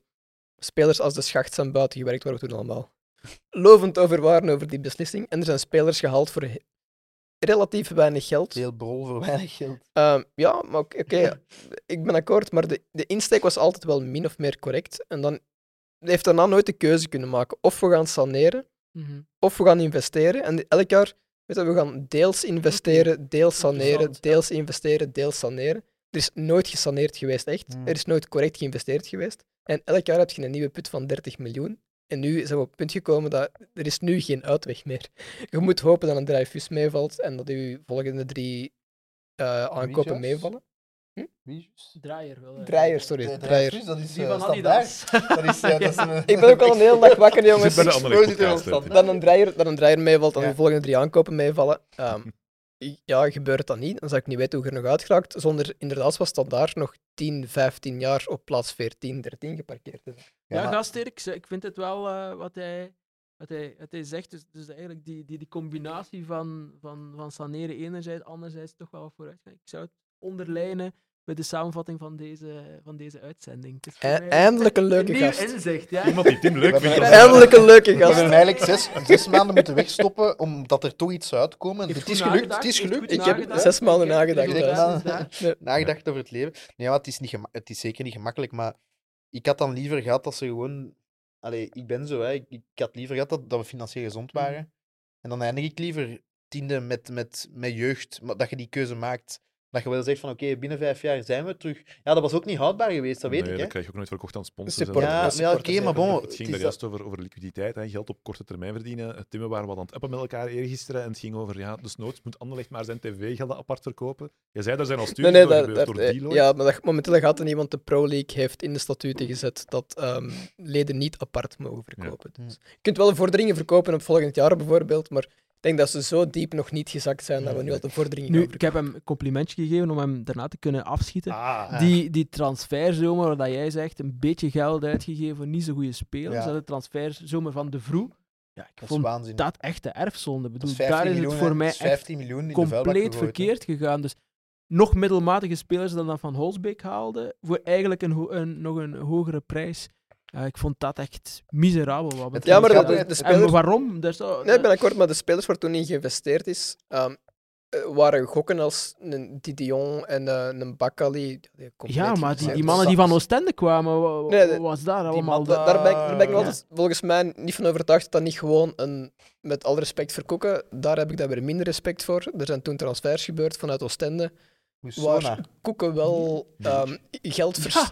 Versleept heeft naar Oostende, ehm, waar nog geld moest betaald worden En volgens die, mij. eh, die speler, die... Nkaka? Een kaka. Wauw, ik heb Ja. ooit, ooit een keer, Aha. dat is geen mop, wij fietsten voorbij Neerpeden. En Anderlecht speelde die namiddag op Genk of zoiets. En dus de spelers die niet geselecteerd waren, moesten trainen. En Van den Borre was daar toen nog bij, dat was het laatste jaar van Van den Borre. En ehm, ik, wij waren gestopt en zo een beetje door de bosjes gaan kijken, oh, wie is er allemaal bij. En daar liep een grote, opgeschoten Afrikaanse man tussen. En ik dacht echt dat het een basketter of een, een honkballer of een American footballspeler was. Elke keer als hij een bal, aan een bal kwam, dacht ik van, wat is dat? Die, die... En achteraf moeten opzoeken wie dat was. En dat was onze vriend en kaka. Aristide en Kaka. Aristide, Aristide, ik kijk. En dat je denkt van, waarom, wat, what the fuck? Ja, en dan, dat, het, het grappige dat jaar is, beginnen we ook nog met 15 op 15. Hè? Ja, en dan, ja. dat was het idee van, hij Jan ligt... eh Santini ontplofte toen Santini volledig. ontplofte toen. Amai, wat, een, wat een drama was dat, jong. Nee, maar eh, spe- een speler als Dimata, Bakali, Didion vond ik per se geen, niet per se slechte gokken. Te Die verantwoorden. zijn, Dat was al, zijn verantwoord. allemaal verkeerd uitgepakt, ben ik wel mee Ja, ja, dat is waar. Ja, Ehm, Sven maar het argument van, van daarnet, van, van je kunt toch eens de telefoon pakken, ik kan mij voorstellen dat er over Bakali ook wel voldoende te vernemen viel, ja, maar, dat die- kon voorspellen dat hij niet, dat die ging brengen wat hij maar gebracht heeft. Nee? Ja, maar- ja, maar dat, dat- daar heb je fysio's voor. De- Het zijn bij Bakali voornamelijk blessures geweest. Oké. Eh, de- Ja. f- Mentaliteit bij Bakali, want als je hem nu terugziet, Ja, hij is terug een beetje boven water aan het komen. eh, is, ja, is een beetje zoals Jachtjoek kan volgens mij gewoon geen... geen niet eh, gemaakt voor niet gemaakt voor prof. Misschien ook aan maar- basketten of een ander. waarschijnlijk. Dat, eh, Oké, Maar ik wil het, het financiële verhaal hier afronden, jongens. Eh, Netjes. Stijn, wij- zeker, dank u. Het, eh, je kent het programma. Wij doen ook elke keer een quiz. Ja. We gaan nu een nieuw format doen. Wat we gaan doen vandaag is, we laten vooral de gast, de, eh, inderdaad, de gast, dus iemand die niet per se wederkerend is binnen Café Constant, we laten die eerst gokken. Op het eind van het seizoen maken we dan een soort overzicht van alle gasten die geweest zijn. Eh, wie weet hangt daar wel een prijs aan vast. Het zou zo maar kunnen. Stel dat hij een antwoord niet weet, krijgen jullie het haar toch de kans om daar op in te pikken. Mijn Mooi, ik kan niet tegenvallen, want ik zie hier drie boeken liggen en Mhm. twee daarvan liggen in mijn eh Ah, bibliotheek. jammer genoeg, als ja, ook. jammer dus... genoeg zijn het niet drie zijn boeken, dus dat is... Ah, de vragen komen daar niet uit. Ik zou het Deze kan doen. namelijk ik ga, niet ik ga niks dus ja. weggeven. Het Nee, Ja, zijn mijn boeken en ik heb niks te maken met de quiz. Dus. Waar gaan we naartoe? Ah, naar de keuken voor de quiz. Eh, we zoeken eh, voor drie punten in totaal. Eh Anderlecht speelt Champions League in seizoen 2006-2007. Met welke drie andere teams zitten ze in de poelen? Je krijgt één punt per juist team. En je mag uiteraard drie keer gokken. De naam is vandaag, één van de drie teams, de naam vandaag is al gevallen. Ja, het zal vast zo zijn hoor. Ik, ik heb er geen idee van, dus ik, ik ga gokken op AC Milan.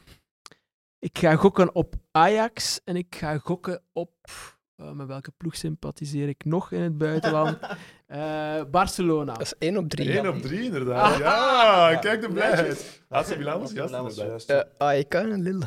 Correct, ja, ja, goed. Mhm. Oh, maar Lille was trouwens die match, die speelde in Lens. Mhm. Dat was de befaamde De Davies, de, ja, ja. de befaamde Davies schoolwedstrijd. Ja. Weggeregend achter de goal Ja. ook. Och, Davies School, ja. En die, die match op Milan, was, was, dat, welke, was dat met, dat was met Biglia al? Of was dat net? Bilia, ja, ja. Dat was Biglia. Dat was Biglia, Biglia. hè? Ja, want Biglia werd eh, tegen Lille vervangen door Juhas. Mijn, Oh, mijn, dat was mijn, de, mijn de, de meest wissel van de schande werd daar toen over ja. Het midden van het weggegeven voor een extra stram, En gaat uw drama. luisteraar verstaan waarom Tim eerst geantwoord heeft? Ja, maar dat is... Ja, kijk, maar zo gaat dat hier. Omdat eh, ja, gaan, oké, wij dus- gaan zo, dat lijkt me logisch Het is natuurlijk. een beetje gelijk de bestuurskamer van Licht, met ego's en dergelijke. En en Dries, dat zijn dan zo twee alpha-mannetjes. En... Het, het is, Dat is, moeilijk, dat is- het Hij is ik van ben- Houten. Ja, ja, ja. Ik ben al een paar keer ontslagen. door hem, Ja. eh, Ja, echt... Eh, het is Nee, nee, dus- ik, ik kom daar niet intussen, hè, maar, Ja, ik- maar ik, het is- ik, hel- ik probeer me te helpen. Hoe dat je dat opmerkt, Ja, ja. ik vind het Het is scherp, ook ja. mijn eerste quiz trouwens. Hè, Ja. dus, eh, Ja. Ja, maar jullie spelen niet voor punten, vooral duidelijkheid. Het gaat niet om- Ah ja, hij heeft dus geen twee punten binnengehaald. Ze zijn mag niet mee naar huis elkaar aan nemen, het maar ik, kan er voor de spelen. rest, ik had er geen currency mee kunnen, Dat is kunnen jammer. krijgen. Oké. Jammer. Op de eerste speeldag van die campagne speelt Anderlecht thuis. Tegen welke club? Wat is de uitslag en wie scoort? Tegen Bar- die match tegen Barcelona. Ja, eh, we, gaan, we gaan dan verder hè, tegen AEK met eh 2-0. En wie scoort is. Boussoufa. dat is... 0 op 3, maar leuke poging. ik heb hier wel een, een sympathiepunt uit, uit, uit creativiteit, maar Ah, daar ja? komt helemaal niks van. Waarvan akte? Voilà, bijhouden, je hebt al Ja. twee punten. op die eh, manier. Ja, ik dacht effectief wel AEK, maar dat gaat Nee. dan dus niet AEK. Eh, dan gaat het... eh, nee, nee. dan was het Lille, denk ik. Thuis en dan tegen was Lille. Aruna... Nee, Mornar. Boampenza? Nee, die waren toen allemaal al... al... Ja, was er toen nog maar was al weg dan. die- Die waren al... Ah. Aruna trouwens ook. Het was thuis tegen Lille. Je speelt 1-1 en op hoekschop scoort Jonas. Nicolas Pareja. Ah, amai, ja. Oh. ja, ja, Ja, Zijn eerste seizoen bij Anderlecht en we dachten toen, amai, dat is een soort nieuwe compagnie die hier neergestreken Dat was wel Een voetballende uitstekende, Ja, uitstekende speler. Heerlijke. Uitstekende speler. Ook keihard, hè. Het, het hakmes. Nee? Ja, ja, klopt. ja, Ja, ja. ja, En, en ja. ver- verkocht om financieel ruimte te maken voor Tom de Sutter. Ja. Ah, En die heeft Ja. trouwens bij Sevilla nog een heel mooie carrière gemaakt. zeker. Mhm. Ik geloof dat wij Tom de Schutter... Tom de Sutter... Tom de Schutter... Wel, Tom de niet-Schutter eh, hebben onderschat. Hij gewoon al omdat Atemos zo fan van was. eh, denk ik dat ik niet, iets niet zie Vertrouwen houden. eh, van, eh, van Tom de Sutter. Dat er wel moet geweest zijn. Tom de Schutter. hier onthoud ik mij van elke commentaar. Ja, het wil zo van die schattige waggetjes. Ja. Laatste vraag weer voor drie punten. De opstelling van die wedstrijd thuis tegen Lille. Ik geef jou, ik geef jou x aantal spelers, je moet de blanks invullen. Al die dat wel gehoord hebben. In doel, Zitka. Olivier de Schacht, Pareja, X en Van den Born in de verdediging. Van der Hagen, Bilia, X op het middenveld. Boussoufa, Chité, zou hem bijna vergeten. En X van voor. Wie zoeken we? Oei, dat ging snel. In de Eh, verdediging? Ik wil In de, in de herhalen. verde Ja, de Olivier de verdediging. Schacht, Pareja, Juhas. X van den Borre. Nee. Juhas, nee. Je mag vier keer gokken in totaal, dus je mag nog- Eh, oei, is het al... eh eh, Gul. Wie zou daar Het is de eerste keer, ik dacht- Ik vond die quiz veel gemakkelijker als wij nog meededen. Wat is niet zo Stijn, doe maar. Hè, alleen. Ehm, ja. Qua middenveld, Van der Hagen, Bilia, X. Van Eh, voor, Boussoufa, Basseggio. Nee. Dat. Boussoufa, Chité, X van voor. Boussoufa, Chité en X. Mag nog twee keer gokken? Zoeken een verdediger, middenvelder, aanvaller. Kent ze zeker. Het zijn twee Belgen. Ja, ja, en ik zal een- ze wel kennen. En Tom Ja, de Sutter? Nee. Eh, eh, een Belg in de spits? Mm, ja. Ja, ja. Ah, ja, de, de, Rechtsmidden? eh, Rechtsmidden? Hazi, Hazi ga ik er. Nee. Nee. Eh, Nog één keer. nog één keer. Zoeken een Een Belg in de een verdediging. Penza. Nee. Ah, ja, ik Dus had, niet in de verdediging, maar in de. Ja, ja, ja. ja, ja. Thomas Chatel. Nee.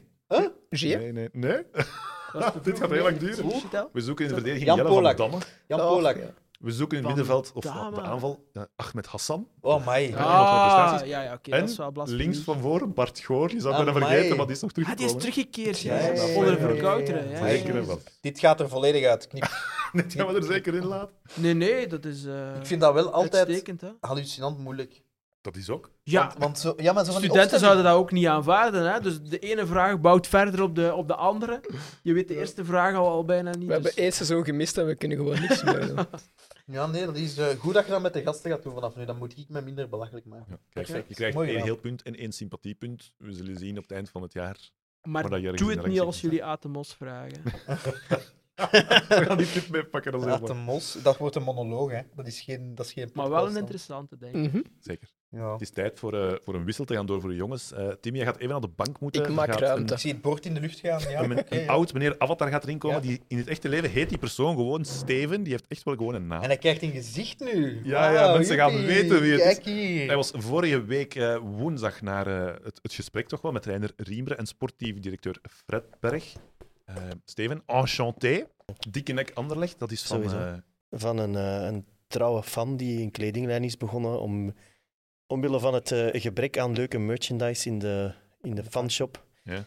En eh, die ontwerpt die leuke dingen. En natuurlijk, ja, wij zijn en blijven toekoer dikke nekken. hoe kan je hem vinden? Via Instagram en zo? Eh, via Instagram, ehm, via gewoon website mauf, mauf met dubbele f.com. M-A-U-F-F. M-A-U-F-F, inderdaad. En daar kan je hem vinden. kan je hem vinden en kan je online bestellen. Man, of hij komt ook meestal naar de thuismatchen kijken, dus kan ook wel geregeld worden dat je daar dingen online bestelt en dan komt afhalen en zo. Dus. Het zijn goede kleuren, hè? Het is mooi. Ja, het is in orde. De niet afgewassen versie van Kenny zijn trui. Niet, dat is toch top, Ik dat vind moet dat je eigenlijk café. deze is van in topkwaliteit. Ik heb met een best trui aan vandaag. Ah ja, oké.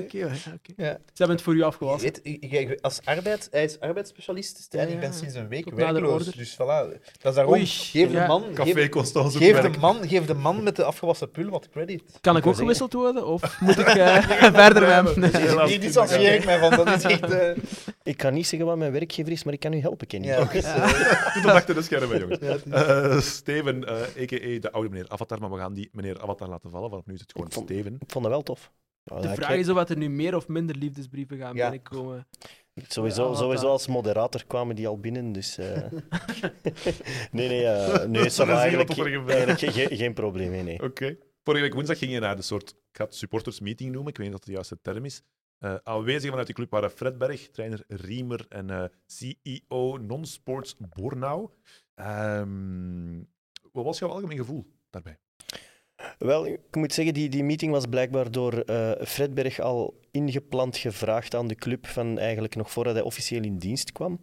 Dus dat, om dat te kaderen, dat is eigenlijk niet vanuit de club zo was gaan, oké, we moeten niemand in de vuurlinie sturen, absoluut niet. Dus die, ehm Fredberg had daar zelf absoluut om gevraagd, dus dat moet wel, wel degelijk gezegd worden. Ehm, maar op zich was dat eigenlijk... ehm, iedereen die daar was, zat er eigenlijk een beetje met de daver op het lijf, ging met wat schrik binnen van wat gaan we hier te, te horen krijgen. Ehm, en die heren waren wel heel overtuigend in hun, in hun discours, in hun uitleg. Kwamen heel direct over, hadden een duidelijke visie, konden die visie ook, ook verbaal goed overbrengen. Dus op zich was er wel een verademing achteraf van de mensen. Allee, het was mijn eerste keer, maar mensen die daar geregeld naartoe gaan, die zeiden toch ook van ja, dat is eigenlijk de eerste keer in, in zo lange tijd dat we eens effectief mensen met overtuiging hebben gezien die achter hun ideeën staan, die dat ook kunnen uitleggen, die dat kunnen overbrengen en die voor een groot stuk ons kunnen, kunnen meenemen in een verhaal, los van alle scepticisme dat er is natuurlijk. Dus voor alle duidelijkheid, even duidelijk maken. Peter Verbeke, nog Wouter van den Houten hebben hun kat gestuurd. Het was niet de bedoeling, Dofis, niet de bedoeling dat zij erbij zouden zijn. Ehm, nee, in tegendeel zelfs. Ehm, ik kan, kan terdege bevestigen dat er, eh, als de meeting eh, is gestart, dat bijvoorbeeld door uh, supportersgroep Army is gevraagd van kijk, ehm, komt Wouter van den Houten? Want wij hebben dat expliciet gevraagd en dan kwam van de club het antwoord nee, Wouter vond het niet opportun om aanwezig te zijn vanavond, waarop dat Army heeft gezegd van ja jongens, salut en de kost, dan zijn wij weg, want wij blijven hier niet zitten. Ehm, dat zijn niet de mensen met alle goede bedoelingen dat zij hier staan, maar dat zijn niet de mensen die wij nu eigenlijk willen spreken, willen zien, die verantwoording moeten mogen afleggen. Oké. Dus Van den Houten heeft ergens toch wel geweigerd om daar te zijn. Volgens de info die ik heb, heb wel. Dus daarmee dat ik ook wel verrast was toen hij zondag in zijn eh, interview voor het pre-match interview ehm, zo, heel, zo eh, open en bloot zei van ja, maar ik mocht niet aanwezig zijn, terwijl dat eigenlijk wel eh, meer dan wenselijk was, denk ik. Ja. Nog iets dat heel hard opviel, maar zo kwam andermaal niet super positief uit dat gesprek. Nee, niet, niet letterlijk. Dat is, er is eigenlijk op geen enkel moment eh, letterlijk naar Matsu verwezen. Nu natuurlijk, ehm, Riemer, de trainer, die zei wel van ja, kijk, eh, de data van de, van de Jupiler Pro League, als we gaan kijken naar de fysieke stats van de data, staan we effectief op de plaats waar we horen te staan, namelijk op de twaalfde plaats. Nu, we kunnen ook allemaal wel zien dat dat fysiek niet, niet top is met de spelersgroep. Ehm, Riemer heeft ook gezegd van alle wissels die ik tot nu toe heb doorgevoerd, zijn wissels die ik heb moeten doen omwille van ehm, fysiek. Dus heeft nog geen, enkele geen enkel moment tactisch kunnen bijsturen. Hij zegt effectief dat spelers na een uur, na, na 70 minuten gewoon piepen dood zitten. En dat bevestigt natuurlijk wel een beetje hetgeen dat al leefde, ehm, dat er eigenlijk door, door Matsu in de zomer eigenlijk niet echt op fysiek is gewerkt, nog op tactisch. Want ook daar zei Riemer van ja, kijk, ehm, spelers hebben het echt heel moeilijk met de 4-3-3 van Company. Ze zijn dan geswitcht naar een 3-5-2 van Matsu, maar hebben eigenlijk binnen die 3-5-2 tactisch eigenlijk niks meegekregen, waardoor het nu ehm, voor mij echt van, van nul beginnen is, zowel op fysiek vlak als ook op tactisch vlak. Dat is hallucinant. maar dat wisten we eigenlijk al, hè? Dat van uh, Maas, dat dat... eh, Ja, we gingen ervan uit dat hij op zijn minst fysiek dan toch wel. Ja, dat, is, dat, zeiden ze ook in de, dat was dan ook in de media weer al. Dat, eh, trouwens, ja, dat is echt een bedenkelijke rol dat die mannen weer spelen de laatste weken. Maar uh, dan werd er aangehaald dat het niet zo collegiaal was van Riemer dat hij dat over Mazu zei. Ik zei, jongens, is dat, is dat een één grote vrolijke vriendengroep? Is dat de scouts of de Giro op zondag? Ik snap dat niet. Dat zijn toch gewoon maar feiten? Dat hij aanhaalt en ik zit hier met een, met een groep die niet klaar is voor profvoetbal te spelen. Want daar komt het op neer, hè?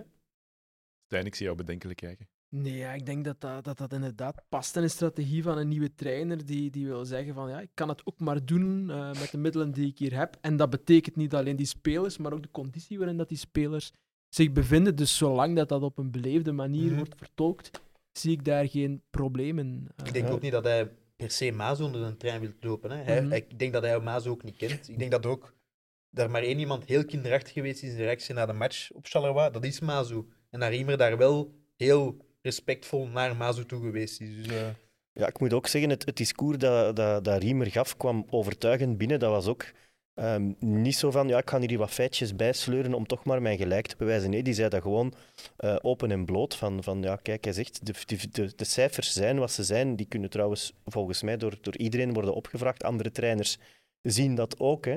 Die, die zien ook die cijfers. Hè. Je moet na de match, ik denk of een dag na de match, in in de kleedkamer hangen altijd cijfers van je eigen ploeg, van de tegenstander, van gelopen meters, noem maar op. Dat zijn data die zelfs tijdens de wedstrijd, dat wij thuis op tv kijken, zie je ook hè, wie van de drie, heeft er, wie drie het meeste kilometers heeft. Dus dat zijn op zich zijn dat geen geheimen. En inderdaad, dat wordt wel gezegd door een nieuwe coach, van ja, fysiek, ze zijn niet klaar en noem maar op. Maar het is wel ja, hallucinant dat er eigenlijk niet fysiek, niet tactisch is, is getraind met die groep. En dat vind ik wel een heel groot manco. op Ook, dat niveau. Zeker op dat niveau. En, en ik vind dan ook eigenlijk een beetje ja, hemeltergend als ik zag Mazu bij Union de dansjes voor de tribune. En oh, we zijn allemaal, eh, allemaal één. Ik denk dat Mazu zijn naam is ene keer gescandeerd na de kwalificatie tegen Young Boys. Ehm, Door een Heeft eigenlijk- van het publiek. heeft trouwens. eigenlijk nooit, of te nooit enige betrokkenheid naar het publiek getoond bij Anderlecht. En dan zie je verleden week wint Charleroi daar in de laatste minuut op Eupen. En dan perst hij daar een spurt uit, zodat hij bijna een hartaanval krijgt om daarmee te gaan vieren. Dan... Wat, wat ik vooral ook wel heel storend vond, nu afgelopen week was er in Eleven Insiders of een van die ge- gedroogte van Eleven die ze maken, want die is echt wel het niveau van die podcast en dergelijke, die zijn, dat is echt met Dave Peters en zo, om daar even... Ja, dat is echt, sorry, maar Sorry, Dave. Maar... bekijk dan een keer, dat is echt voor een, voor een professioneel mediabedrijf dat zoiets in elkaar geflanst wordt, die hebben bekende gasten en zo, hè. Maar dat is zo achterhaald, ja, dat er niemand iets van zegt. Maar dan hebben ze ook zo'n format, en dat is dan op de Waalse tak van Eleven Sport, dat ze een eh, video-interviews doen, met dan zo twee mensen die op hun camera zitten, zo op interview zoomt. En dan Mazu zat daar dan wel in een professionele kamer met een banner van Charleroi en zo. En eh, het kwam er eigenlijk op neer dat hij Anderlecht nooit zijn eerlijke kans heeft gehad. Dat was zijn uitleg. Ik wil, Daar- ik wil dat hoofdstuk afsluiten, want ik word daar echt nooit goed gezien van. Nee. Steven, die Denen beseffen wel, shit, we zitten hier echt wel in een lastige situatie. Ja, ja voor een, voor een eh, groot stuk wel. We waren er ook heel realistisch in. Ehm, maar ook nu, ook nu weer al, door hun discours en door hun overtuiging, ehm, pakte dat wel, was, was dat wel een coherent verhaal. Nu, ehm Fredberg zei ook direct van, ja, luister, hij zegt, ik ga eerlijk zijn, Anderlecht is niet bankroet. Hij zegt, er is nog wel een beetje geld, want de vraag werd gesteld van, ja, wat ga je deze winter met de Mercato? Er zal toch iets moeten gebeuren? De transfer van Dreyer was toen nog niet bekend. hè? Nee, was voor alle duidelijkheid niet bekend. Heeft er ook niks over gezegd. Heeft ook niet gezegd van... eh, eh, het even goed kunnen zeggen van... Ja, maar mannen, wacht, want binnen twee dagen komt er groot nieuws. Nee, nee heeft, heeft eigenlijk gewoon heel eerlijk gezegd van... Kijk, luister, eh, mensen, ik kan jullie verzekeren, er is nog een beetje budget. Wat dat dan een beetje is, ja, dat is, dat is in te vullen natuurlijk. Eh, maar verzekerde wel van, ja, kijk, ehm, één, we hebben nog budget, dus we kunnen wel iets doen. Maar hij heeft ook heel duidelijk gezegd van, kijk, ehm, als we veel willen doen, zal er eerst moeten verkocht worden, logischerwijs. En hij heeft ook letterlijk gezegd van, dat hij bereid is om op spelers verliezen te accepteren als die bijgevolg plaatsmaken voor iemand die beter in het systeem past. Is er daar toen over, want om daar even op in te pikken, is er daar toen over Hendrik van Komber iets gezegd? Ehm, ja, er is over Hendrik gezegd, ehm, over, over Hendrik gesproken. Eigenlijk meer is er ge- gezegd van ja, waarom kies je voor Verbrugge? Ehm, en dat was, eh, heeft men toegelicht van een puur sportieve keuze. Namelijk, Riemer is binnengekomen, heeft tegen Veldman, tegen de T2 gezegd van kijk, ik wil niks weten van spelers. Mhm. Ik wil geen verhalen van die of die. Hij zegt, ik, wil, ik ga naar training, ik ga kijken. Wil ik dingen weten, vraag ik die wel. En heeft direct gezegd van kijk, ik zag onmiddellijk dat Verbrugge veel beter was op, of beter was op terrein, ik wil niet zeggen veel beter, maar dat hij beter was, dat er potentieel is naar marktwaarde toe, kan die ook wel meer opbrengen dan Van Krombrugge. Plus, heeft hij ook gezegd van de kans is heel groot dat ehm, Bart Verbrugge deze zomer op het EK min 21 doelman is van Oranje, die daar wel een redelijke kans maken om ver door te stoten. En heeft gezegd van kijk, ehm, we moeten nu Bart brengen. Willen we hem klaarstomen op ja, verder eventueel EK21 en transferwaarde, want we zullen nooit van Hendrik krijgen wat we van Bart kunnen krijgen. Dus het was een puur sportieve keuze van Riemer, die zei van ze zijn, als ik ze met twee vergelijk, is Verbrugge beter. Oké, Stijn. Ja, dat eerste punt is natuurlijk wel mooi. Hè. Als het echt zo gelopen is, eh, is, is het een goed argument.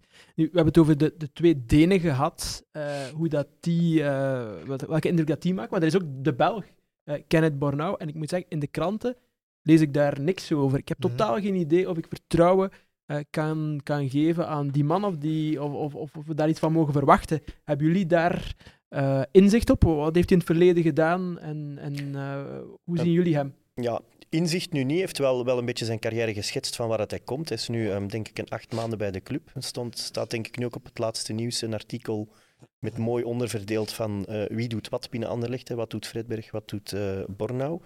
Ehm, maar was ook wel redelijk coherent in zijn verhaal. Zei van, ja, kijk, ik doe al het niet-sportieve, de, de marketing, de, de commerciële kant. En zei vlak af van, kijk, de commerciële kant van Anderlecht op dit moment ehm, weegt zwaarder door dan de, eh, het geld dat we binnenkrijgen van de sportieve kant. Hij zegt, en dat moet dringend veranderen, want, want hij zegt, Anderlecht heeft altijd een businessmodel gehad van er moeten spelers verkocht worden, ehm, noem maar op. Dus die was er wel heel eerlijk over, van, van kijk, zie, we zitten op dit moment eigenlijk nog wel redelijk goed qua sponsoring, noem maar op. Ehm, zonder daarover in detail te gaan. Ehm, maar die zei wel van, kijk, ik kijk voornamelijk naar mijn collega Fredberg in de zin van, het is daar dat eigenlijk het, het geld moet binnenkomen, de winsten zitten binnen Anderlecht. Maar heeft er ook geen bouwde uitspraken gedaan over we moeten meer supporters hebben of fanbase vergroten of noem maar op. Nee. Ehm, maar was gewoon eigenlijk redelijk open in van kijk, dat zijn mijn taken, daar werk ik op. En, en, maar het is natuurlijk een feit dat het financiële of het geld dat binnenkomt vanuit de sportieve kant, eh, Europees geld, transferwaardes, weegt natuurlijk gigantisch veel meer door ten opzichte van, van eh, hetgeen dat je commercieel binnenhaalt. Hè. Ik heb Dus, liever eh, dat zo iemand in de schaduw kan werken eigenlijk. Ja. Ik weet het Nee? niet. Allee, uiteindelijk is dat toch wel een beetje makkelijk. Ik hoop dat hij iets anders denkt. Hè. Ik bedoel, je moet er commercieel ook alles uithalen Hmm. om de best mogelijke spelers te kunnen aantrekken en om het dan sportief en dan weer commercieel beter te doen. Dus Ja. ik hoop dat hij ja, een, een ervaring heeft om Ja. deze functie te kunnen invullen en dat hij er op zijn terrein, zonder te verwijzen naar het andere, ook het maximale zal, zal uithalen. Maar ik heb er geen idee van wat, wat, wat zijn ervaring is eh, en dergelijke meer. Het is natuurlijk ook, ik doe al het, het non-sportieve, daar zit hij, fanshop marketing, maar zit bijvoorbeeld ook het HR-beleid, daar komen we misschien zelfs nog op terug, ehm, onder.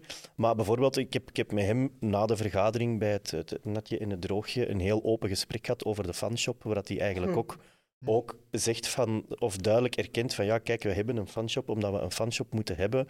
We zouden daar meer kunnen uithalen, maar voor een Misschien niet voor de man van je trui. maar voor een club als Anderlecht is dat, dat is een marginal gain hè, Mhm. binnen die fanshop. Hè. Dat is, Ja, maar dan nog kunnen daar toch iets. Allee. ja, maar je moet, je Ja. moet, je moet, je eerlijk zijn, ken je een fanshop? Een fanshop draait op matchdag, draait een fanshop vier uur. Oh ja, Voor maar de rest- dat, dat is oké voor mij. Maar als je nu die fanshop, oh, die webshop open doet, dan staat daar van de grootste prularia op aarde in. Dan moet je mij allemaal niet. Je moet hem Ja, straks eens vragen nee. naar een compliment trouwens. eh. Ja, maar nee, maar nee, maar dat, dat, is. Allee, ik zeg nu niet dat dat, dat dat. Ik weet ook dat daar de truitjesverkoop anno vandaag. De jeugd koopt geen truitje meer van Licht, die koopt een truitje van PSG of van Man United of van.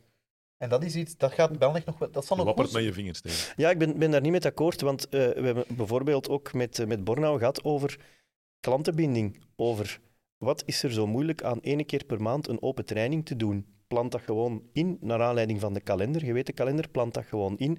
Dat is een moment dat ouders met kinderen op een woensdagnamiddag zo. in het stadion kunnen komen. Dat is fanbase vergroten. Dat is mensen ehm, naar uw club toetrekken en zeggen van kijk, zie je zit hier welkom. Ik bedoel, op een open training op Anderlecht, dat is, dat is een unicum. En als ze het dan doen, een open training, ja, dan, dan kan er zelfs bij wijze van spreken nog geen drankenstandje af, om het zo maar te zeggen. Maar dat zijn wel dingen... ehm, en je zegt prularia, ja...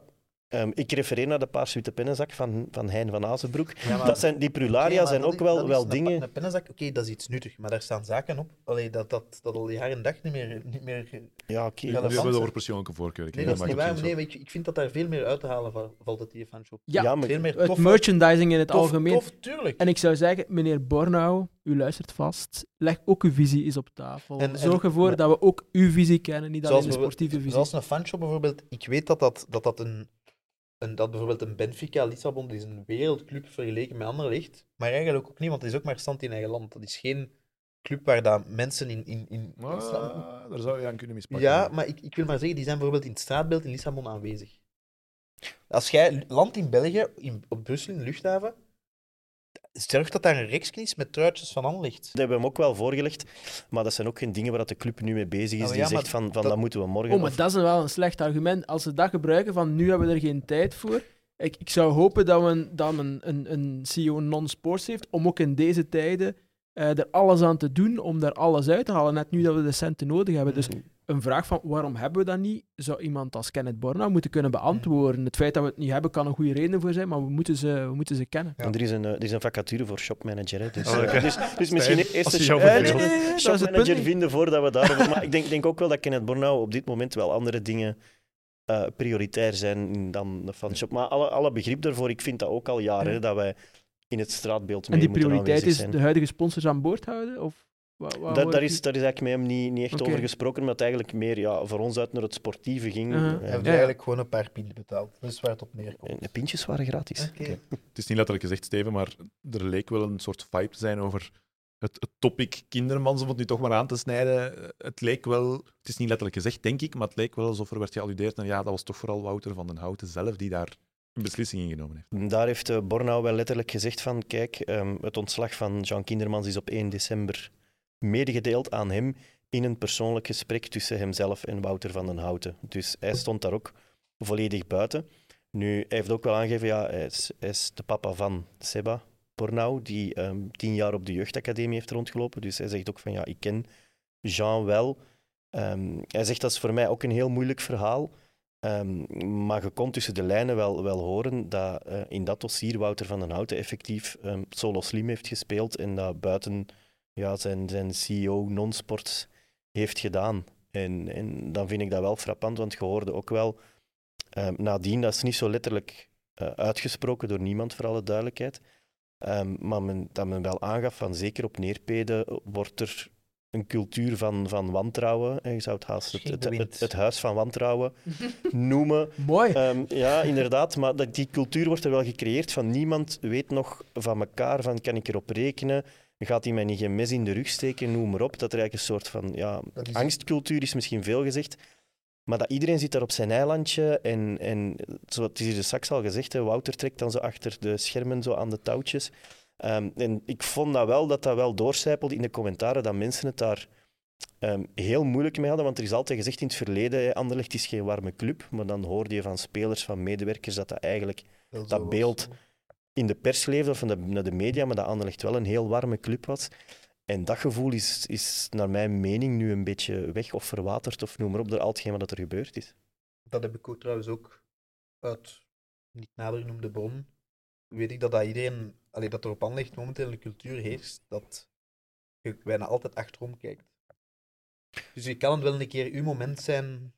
En dat is, allee, ik vind dat redelijk. Als je met dat gevoel Mm. elke dag moet gaan werken, dat is eh, niet zo plezant. Nu, Ik heb dat nog in de week van een bevriende kameraad gehoord die daar ergens. eh, Nu, over dat dossier van, van eh, Jean Kindermans heeft dus één Kenneth Bornau gezegd wat de situatie was, maar heeft ook Fred Berg direct gezegd van kijk, ehm, eh, er is of, of eh, Jean Kindermans is op vakantie in Spanje, was op vakantie verleden week. Eh, op het moment dat Jean terug is, is het eerste wat ik doe, is met Jean gaan praten. Dat was normaal gezien vandaag. Hè? Dat was normaal gezien vandaag, maandag. Ehm, is het eerst eens met Jean gaan praten, want ik heb met Jean maar twee keer gesproken, maar ik was toen nog niet in dienst. Je moet rekenen, allee, Fredberg is op, op 2 januari begonnen. Dus om dan direct in zo'n meeting daar, daar te zitten, chapeau voor die, voor die man dat hij dat doet. Ehm, maar zei wel direct van, ja kijk, ik ga met Jean Kindermans aan tafel zitten, ehm, ik wil met hem praten, ik wil weten en ik ga alles aan doen binnen mijn kunnen, binnen mijn mogelijkheden, om Jean aan boord te houden. Dus dat is daar wel letterlijk door Fredberg uitgesproken van kijk, ik, ik besef wat die mens hier, hier qua carrière al heeft. Dat is niet iemand die voor mij ehm, direct bij het groot vuil moet gezet worden. Absoluut niet. als ik dat nu Dus- hoor, denk ik dat het deze week ook Fredberg de laatste week is. Nee, Dat- maar bijvoorbeeld, nee, bijvoorbeeld duidelijkheid, ehm, Fredberg zei ook van, allee, of, of Kenneth Bornau, zei van kijk, eh, de eerste dag van Fredberg heb ik twee uur met hem op mijn bureau gezeten over de financiën. En dan zijn we met twee naar de academie gegaan. En heeft Fredberg twee uur lang met medewerkers van de academie gepraat. Ehm, ik heb dan ook, allee, of er is dan ook gevraagd aan, aan Fredberg en ook aan Riemer van kijk, hoe kijken jullie naar die academie? En dan heeft Riemer ook direct gezegd van ja, kijk, de academie is iets dat voor mij als T1, ehm, niet dat ik daar iedere dag moet zijn, maar ik wil daar ook wel weten wat dat daar leeft, wat zijn dingen waar ik voor toekomstgericht mee kan, mee kan rekening houden. Ehm, hetzelfde voor de futures. Daar is ook gezegd van ja, kijk, ik wil of ik ga in de mate van het mogelijke naar die wedstrijden live gaan kijken, want ik wil zien, ik moet weten wie dat er potentials zijn, noem maar op. Dus op, op zich had, had iedereen daar wel een goed gevoel bij. Alleen we hadden niet, niet het gevoel dat ze ons daar blaasjes aan het wijsmaken. Zo van ja, maar we, ja, we gaan wel eens naar de jeugd kijken en zo. Nee, dat kwam echt heel oprecht over. Ehm, heel betrokken, zal ik maar zeggen. Oké. Steven, ik ga jou bedanken voor jouw leuke tripje naar onze studio met camera's. Misschien, misschien nog maar één ding eh, zeggen eh, over de rol van Peter Verbeke. Ja. Want dat is daar ook even aangehaald. Ehm, daar is wel van gezegd van kijk, Peter is er op dit moment niet. Eh, hij komt ook niet direct terug, dus op dit moment is er tussen de club en Peter Verbeke zogezegd geen communicatie. Ik hoorde daar wel dan in de marge dat eh, omwille van de, de exploten van de laatste weken, dat er naar Verbeke wel hier of daar dreigberichten zouden gestuurd zijn of noem maar op. En ik moet wel zeggen dat de absoluut Vanuit supporters Vanuit supporters, Oh dat, dat dat, ja, dat er effectief dreigberichten zijn keer terug te komen dan. En ik moet wel zeggen dat ik dat absoluut niet oké vind en niet kunnen Nee, vind. nee, ik denk niet dat, dat iemand daar... Nee, dat is maar dat, eh, ja, ik wil dat toch even hier in de podcast Ja, het is ehm, Ja, benadrukken. dat, dat ehm, ondanks de, de, ehm, Het zijn ook maar de mensen. de gezondheidssituatie van Verbeke en, en je kunt ervoor of tegen zijn, ehm, je kunt kritiek hebben op zijn beleid en zo, maar ik vind wel dat we het ehm, beschaafd moeten. Ja. dat, dat is zo, hè. Dat zijn zaken. Kunnen we het alleen maar over eens Hoe, zijn. hoe, hoe kritisch dat wij zijn, het stopt op wel op een bepaald moment. Ja. eh, Zover gaat zelfs jij niet. Ja, nee, dat is waar. Maar wij gaan ook nog terug iemand buiten gooien. Hè? Dus Steven, bedankt. Eh, Bedankt voor je eh, wa- Wouter van een Hattenstijl, voilà, alsjeblieft. Daar is de deur. Alsjeblieft. Pas op, gast. Heer strak word je buiten gezet. in Ja, het zou huis, hè. kunnen. Misschien zijn het de laatste. Het zou Ja. kunnen. Tim, join the club, Ja, zou ik zeggen. Steven, dankjewel. Graag gedaan. Het ging daarnet over, eh, over Jean Kindermans en die situatie. Eh, we hebben wat navraag gedaan bij alle partijen, mensen die bij Kindermans, mensen die bij Van den Houten en Verbeke. Ehm, er zijn een aantal overeenkomsten te vinden. Ehm blijkbaar is het nooit echt 100% goed gegaan tussen een Kindermans en een Wouter van den Houten. Zolang Company er zat, Company was wel een soort aanhanger van, van clan Kindermans, als we, het even, als we het even heel binair in twee kampen moeten gieten. Nu dat Company weg is sinds deze zomer, hij zou op zijn laatste dag ook tegen Kindermans gezegd hebben, nu ik weg ben, wordt het er voor jou niet makkelijker op. Dus dat is al meteen een mooie afscheidsboodschap dat hij heeft meegegeven. Eh, wat de twee kampen hun visie zijn of is. eh, kamp van den Houten zegt, ja, Kindermans 1, hij verdient best goed. Hij krijgt ook bonussen als spelers promoveren vanuit de jeugd naar de A-kern, waar dat je wel... Transfers maken. Waar dat je, waar dat je, het ging effectief als Ah. ze naar de A-kern doorvloeien. Er zijn al heel veel misverstanden over ontstaan ondertussen. Eh, je kan er inderdaad ook wel over zeggen, in hoeverre is dat helemaal kosher? Snap ik wel. Ten tweede, ja, het was ook een soort van, van je hebt het allemaal gelezen in de pers, denk ik. Hè. Er zou niet genoeg gewerkt worden met data en niet genoeg worden ingezet op fysieke ontwikkeling van spelers. Argumenten van Kamp van den Houten, argumenten bij het, eh, het kamp Kindermans. Daar wordt gezegd, ja, wat betreft die, die inzet op fysiek en, en, en data enzovoort, afgelopen seizoen zou Kindermans zelf naar het management zijn gestapt om te zeggen, ik wil meer inzetten op fysieke ontwikkeling van jonge spelers, geef mij daar budget voor. En dan werd er vanuit het management gezegd, ja, helaas pindakaas, maar daar hebben wij geen budget voor dat spreekt elkaar behoorlijk tegen, denk ik dan. Wat betreft zijn loon, hij was op zich wel bereid om over zaken te praten. Hij heeft vooral wel de angst. Als ik mijn loon aanpas, zit daar ook een soort functieaanpassing bij. Moet ik dan iemand boven of naast mij doelen? Peter Verbeke, zijn naam wordt dan al wel eens gefluisterd. Hij zegt, ja, daar heb ik geen zin in, daar ben ik wel falikant tegen. Eh, op den duur wordt het ook, denk ik, een soort ego-strijd van Van den Houten tegen Kindermans en niemand wil nog iets toegeven. Dan kom je in de situatie waar dat je nu zit, dat er op 1 december tegen hem is gezegd door Van den Houten, hier is jouw opzeg, je blijft nog 18 maanden bij de club. En ofwel moet jij eh, ja, je andere soort rol aanvaarden, ofwel ja, stopt het voor jou ergens midden 2024. Ik word daar niet gelukkig van, Stijn, als ik zo'n ding hoor. Nee, maar je hebt het wel mooi samengevat. Hè. Eén element eruit pikken, want in het algemeen, ja, ik, weet het, ik weet het ook niet. Hè. Allee, dat heeft mij er juist ook niet tegengehouden om tussen te komen in onze gesprekken. Maar eh, één element daaruit halende, het feit dat iemand op een cruciale, functie, op een cruciale positie binnen de club, dat die eh, wordt beloond op basis van prestaties en op basis van successen. Ik vind dat eigenlijk niet zo gek. Eh, ik vind bijvoorbeeld binnen een universiteit dat men dat meer zou, zou moeten doen, dat, dat, eh, dat het te weinig misschien meritocratisch is. Eh, en, en dus, dus op zich... Voor afstuderende studenten een bonus voor jou? Nee, nee, het gaat, het, gaat niet, het gaat niet om mezelf, maar ik geloof in, in, in, in prikkels en Ja. in, in, in meritocratie en mensen die, die het verschil maken voor hun club, dat die er zelf ook beter van worden.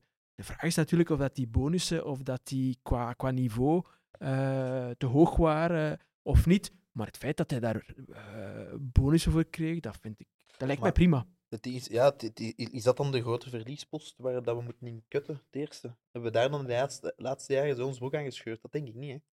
Het werk van Jean Kinnemans heeft er denk ik in grote lijnen voor gezorgd dat er jaar na jaar geen verliezen ma- gemaakt werden op een gegeven moment. Omdat we een, een goede jeugdspeler konden doorverkopen. Of omdat we een Tielemans of een Donker of een, noem maar op, konden, Sambi. Sambi, Company, eh, alleen noem maar op, die allemaal eh, verkocht zijn met, met grote winsten. Allee, en, en ja, voilà, dus eigenlijk, ik snap niet dat die man dan wordt aangevallen. Van waar komt dat? Natuurlijk, dat weten we niet. Wat is er Mhm. gebeurd? Zoals jij zegt ook, het, het blijft een ego-spel. hè. Het blijft, zo'n voetbalclub blijft. En dan komen we eigenlijk terug bij wat ik daar straks al zei. Een voetbalclub leiden is niet zoals een, een mediabedrijf leiden, of is niet zoals een. En daar, daar komen veel zaken bij kijken. En Nee, daar ben ik mee akkoord. Eh, ik heb ook mijn oor te luisteren gelegd bij mijn bronnen bij, bij Anderlecht. En ja, hier is bij mij volledig gebroken bij Wouter van den Houten. Ik ben akkoord, moet Kindermans eender wat krijgen qua bonussen. Ja, uiteraard niet. De, de club heeft financiële moeilijkheden. Maar is nu Kindermans de, de, ja, echt probleem. het probleem? Ja, nee, uiteraard niet. Eh, maar het is voornamelijk inderdaad, er is meer een clash van ideeën dan geld. Hè. Geld is nu een, een, een hele goedkoop excuus. De problemen met kindermans slepen al, denk ik, anderhalf jaar, twee jaar aan. Dat heeft niks met geld te maken, dat is gewoon, geld is nu de Wat voor problemen? verschil in visie. Sportief ook. Gewoon puur, puur, puur verschil in visie. Over, over, er, er, net zoals Company werd aangevreven dat hij te weinig deed met die kern, ehm, wordt Kindermans al heel lang aangevreven dat jeugd eh, met steeds dezelfde problemen doorgroeit. Het zij fysiek, het zij tactisch. Ehm, nu, wij klagen er zelf ook al lang over. Hè. Wij, wij hebben ook al heel vaak gezegd, jeugdspelers die doorkomen, zijn niet per se fysiek, tactisch klaar. Nee, ehm, jongens als Company, Lukaku komen ook allemaal door met dezelfde problemen, namelijk Dat is wereldtop. ja, dat is wereldtop, maar die zijn zou een Lukaku en een company onder een, een stel die, die breken door, zouden die zonder kindermans niet wereldtop halen? Ik ben daar niet per se zeker van. Ik ben ook niet per se tegendeel. Hè. Nee, maar Ik geloof in Kindermans en zijn filosofie. En ik, ik, ik ben ongelooflijke fan van Kindermans, dat zijn we allemaal. Ehm, maar ik denk niet dat een Company en een Lukaku zonder Kindermans niet zijn waar ze nu zijn. Meer. Maar ik, ik wil voornamelijk Kindermans beoordelen op B-spelers. Maar ja, er Ehm, duidelijk op komen. En eh, daar, sommige van die B-spelers hebben bepaalde problemen. Zouden die zonder Kindermans niet hebben, dat weten we allemaal niet. Dat is puur koffie die kijken. Maar een Salemakers, een, een, een Donker en zo. Het zijn allemaal succesverhalen waar Kindermans zijn deel in heeft. En Kindermans is niet het probleem, dat is, dat is voor iedereen duidelijk. Ik denk dat is die discussie over Kindermans nu ook niet het probleem door de totaal scheefgetrokken sportieve situatie van onze kern. Mhm. We hebben al jaren en dag, riep ik bijvoorbeeld, dat dat van positie 13 tot 18 op uw bank in uw kern, van mij mag dat jeugd zijn. Dat je 13, 14 volwaardige, goede A-spelers hebt. En die vult je dan met, met, met, met jeugdspelers. Dat je bijvoorbeeld in elke lijn in de jeugdspeler hebt klaarstaan. Of de man op de bank is een jeugdspeler. Het probleem bij Anderlecht is nu dat, dat je van 17, 18-jarige spelers verwacht. Allee, nee, je verwacht dat niet, maar die staan naast heel middelmatige spelers. En die worden al beoordeeld als volwaardige aardspelers. Maar je mocht niet verwachten in de situatie. niet helemaal correct, omdat je met een Amuzu en Verscharen en zo zit die al jaren meedraaien. Ja, maar- Dat zijn geen gasten van 18 die net maar in dat de is, het, dat is waar, daar ben ik het mee akkoord. Maar die zijn, dat is nu eenmaal simpel, dat, dat is geen topmateriaal. En die hadden al lang moesten verkocht zijn, mocht er de kans geweest zijn. Tim? Maar het gaat mij over de rest. Het gaat mij over, over 18-jarige gasten waarvan dat je plots verwacht dat, dat die de kaart trekken. Een Duranville moet op 16 jaar bij Mazu elke week de meubelen komen redden. Natuurlijk is dat geen tactisch afgewerkt product. Natuurlijk heeft hij fysieke kwaaltjes. Sadiki was 17 jaar. Wat verwachten wij daarvan? Ja, en het is ook niet enkel. Like, Verscharen is, is in de eerste ploeg gekomen. Heeft hij in de eerste ploeg stappen gezet? Nee. Dat is nog altijd... En, sorry, maar ik, ik ben geen fan van Verscharen. Het is misschien al opgevallen voor de, de vaste luisteraar. Maar die jongen maakt ook in de eerste ploeg geen enkele vordering. El Hadj is, is in de eerste ploeg gekomen en heeft toen zijn beste matchen gespeeld. En is achteruit gegaan bij de eerste ploeg. Sardella, Kana, eh Amuzu maken die vorderingen in de eerste ploeg? Nee. Dus het is niet enkel kindermans. Hè. Ze ook maken ook gewoon in, in, doorheen heel hun evolutie, ook in de A-kern maken ze geen evolutie. Dus is het dan kindermans zijn schuld of ligt het probleem veel dieper? Ik denk, ja, de jeugdspelers die bij Anderlecht doorstromen, hebben heel vaak structurele problemen. Ja, er is bijna niemand die in de ploeg komt buiten de echte toptalenten en die dat echt doortrekt. Maar één keer in de eerste ploeg maken zij ook geen progressie. Dan is het Kindermans zijn probleem niet. Dan ligt het probleem toptalenten, dieper. denk je aan Doku, Lavia, eh Matazo. Ja, die zou normaal nu bij Anderlecht zitten. Doku is heel snel verkocht, wegens financieel was het nodig. Die andere gasten zijn vertrokken voor ze een contract getekend hebben.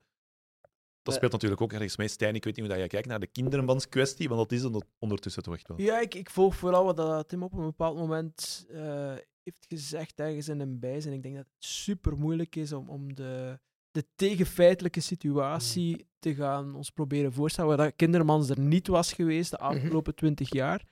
En ook de tegenfeitelijke situatie waarin dat hij er de komende tien jaar niet zou zijn in vergelijking met wanneer dat hij er wel zou zijn. Ik bedoel, wij kunnen eh, discussiëren eh, over, over spelers die we, die we bezig zien. En, en dan nog zien we, zien we niet, de, de, hebben niet alle informatie. Maar dan, dan, dan zet je toch voor een stuk aan, aan het discussiëren. eh, amusant. Eh, op, op basis van iets wat je ziet. Ja, met, Kindermans, ik moet daar zeggen, ik tast daar volledig in het duister. Ik, sluit niet uit dat het, dat het ook misschien eh, zinvol was om, om daar eens eh, aan die boom te schudden bij de jeugd. En dat het misschien ook wel beter kan. Maar langs de andere kant ja, moet ik ook wel erkennen dat er zeer grote successen zijn geboekt. Dus fundamenteel, ik heb er geen, ik heb er geen idee van. Het idee van die bonussen, dat lijkt mij een, een non-argument te zijn, behalve hoe hoog dat ze, dat ze Ja, waren. klopt.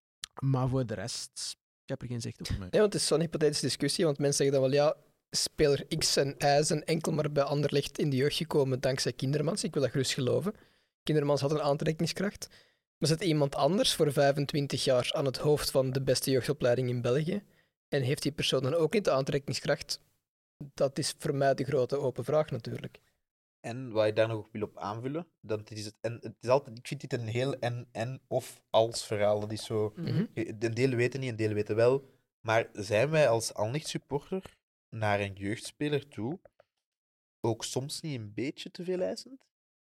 Net niet, heb ik het idee. Nee, nee, nee, nee, nee, nee, niet, niet op een bepaald, niet, niet op de manier van, oké, die een jeugdspeler krijgt meer krediet. Dat is zo, of normaal, hè. Zijn we Mhm. daar enthousiast over. Maar wij zijn ook al heel hard verwend de laatste 10, 15 jaar met wat uit onze jeugdwerking is verder gekomen. Want je kunt niet verwachten dat er elk jaar een wereldtopper... En als je dan nog bijneemt wie er vroegtijdig vertrokken is, een Lavia, een Moussonda, die namen die zijn vroegtijdig vertrokken, dat zijn ook allemaal toppers. Of bijna toppers, of mensen die dat aan de, aan de deur van het topvoetbal stonden. Maar je kan niet verwachten dat er elk jaar een Tielmans is, of dat er elk jaar een, iemand van dat kaliber is.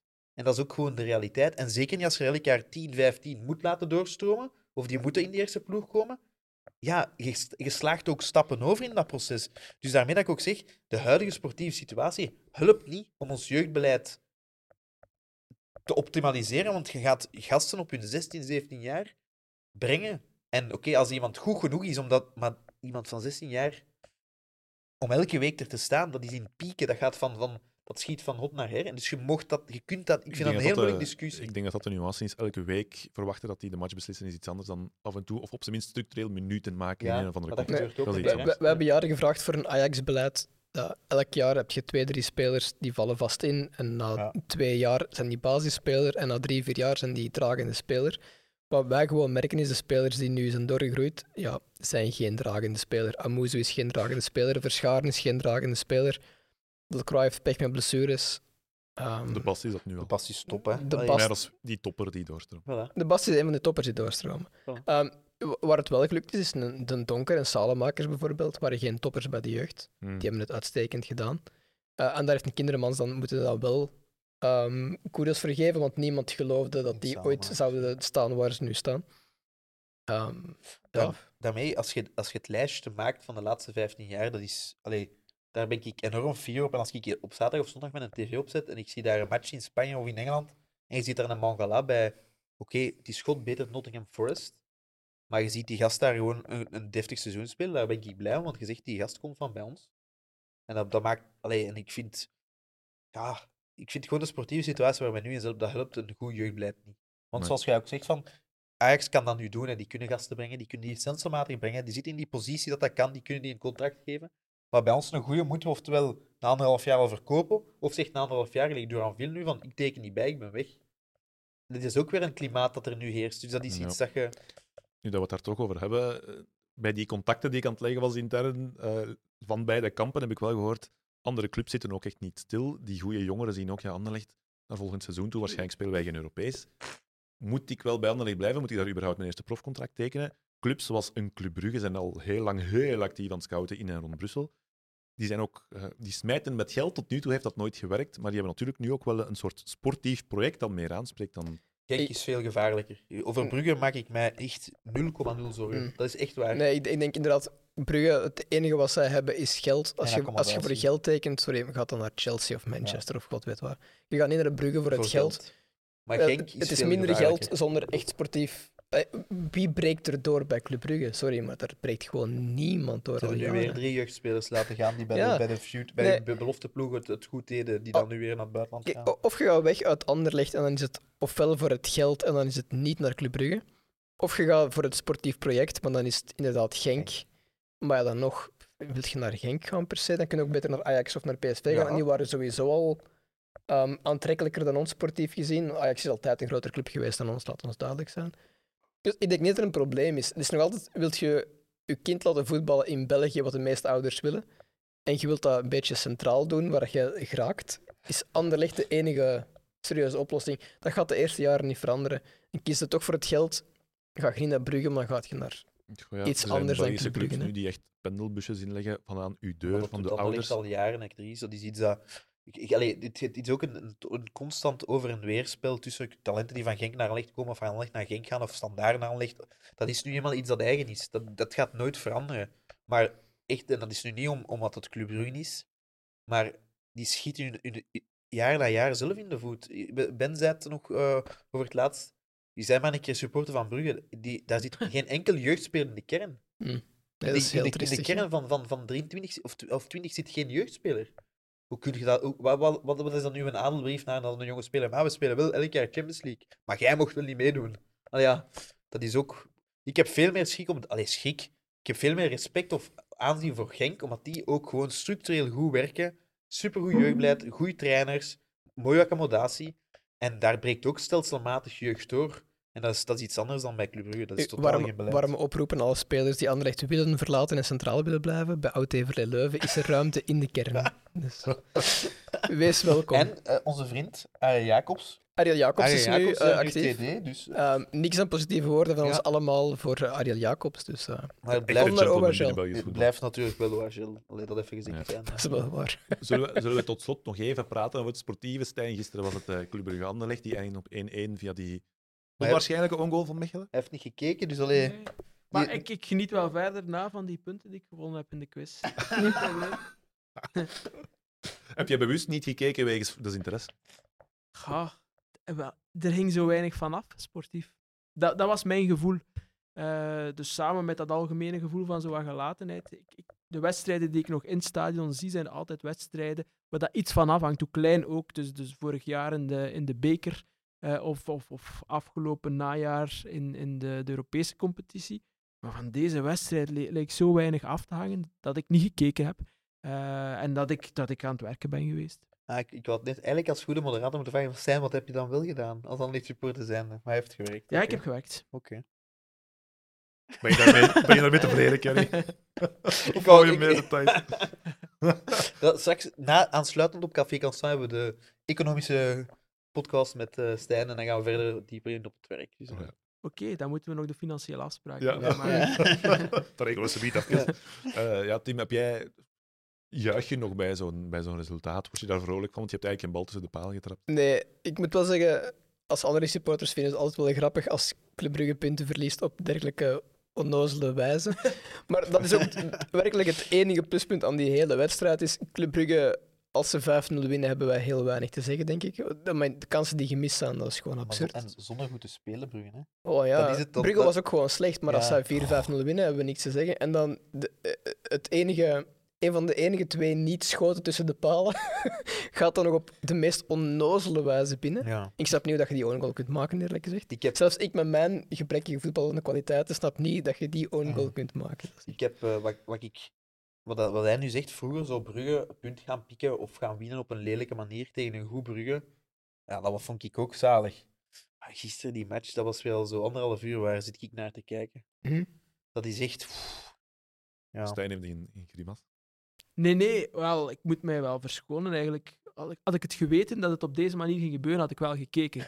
Gewoon om de, de reacties uit... Allee, zeker de reacties nadien uit het Brugse kamp zou ik wel willen Mm. gezien hebben. Dus, maar, eh, trouwens ook, de, de apathie bij ons is iets, maar hoe apathisch was het Brugs publiek? Ja, als het racisme wegvalt, dan is er niet veel over Maar- natuurlijk. hè. Dus dat, eh, ja.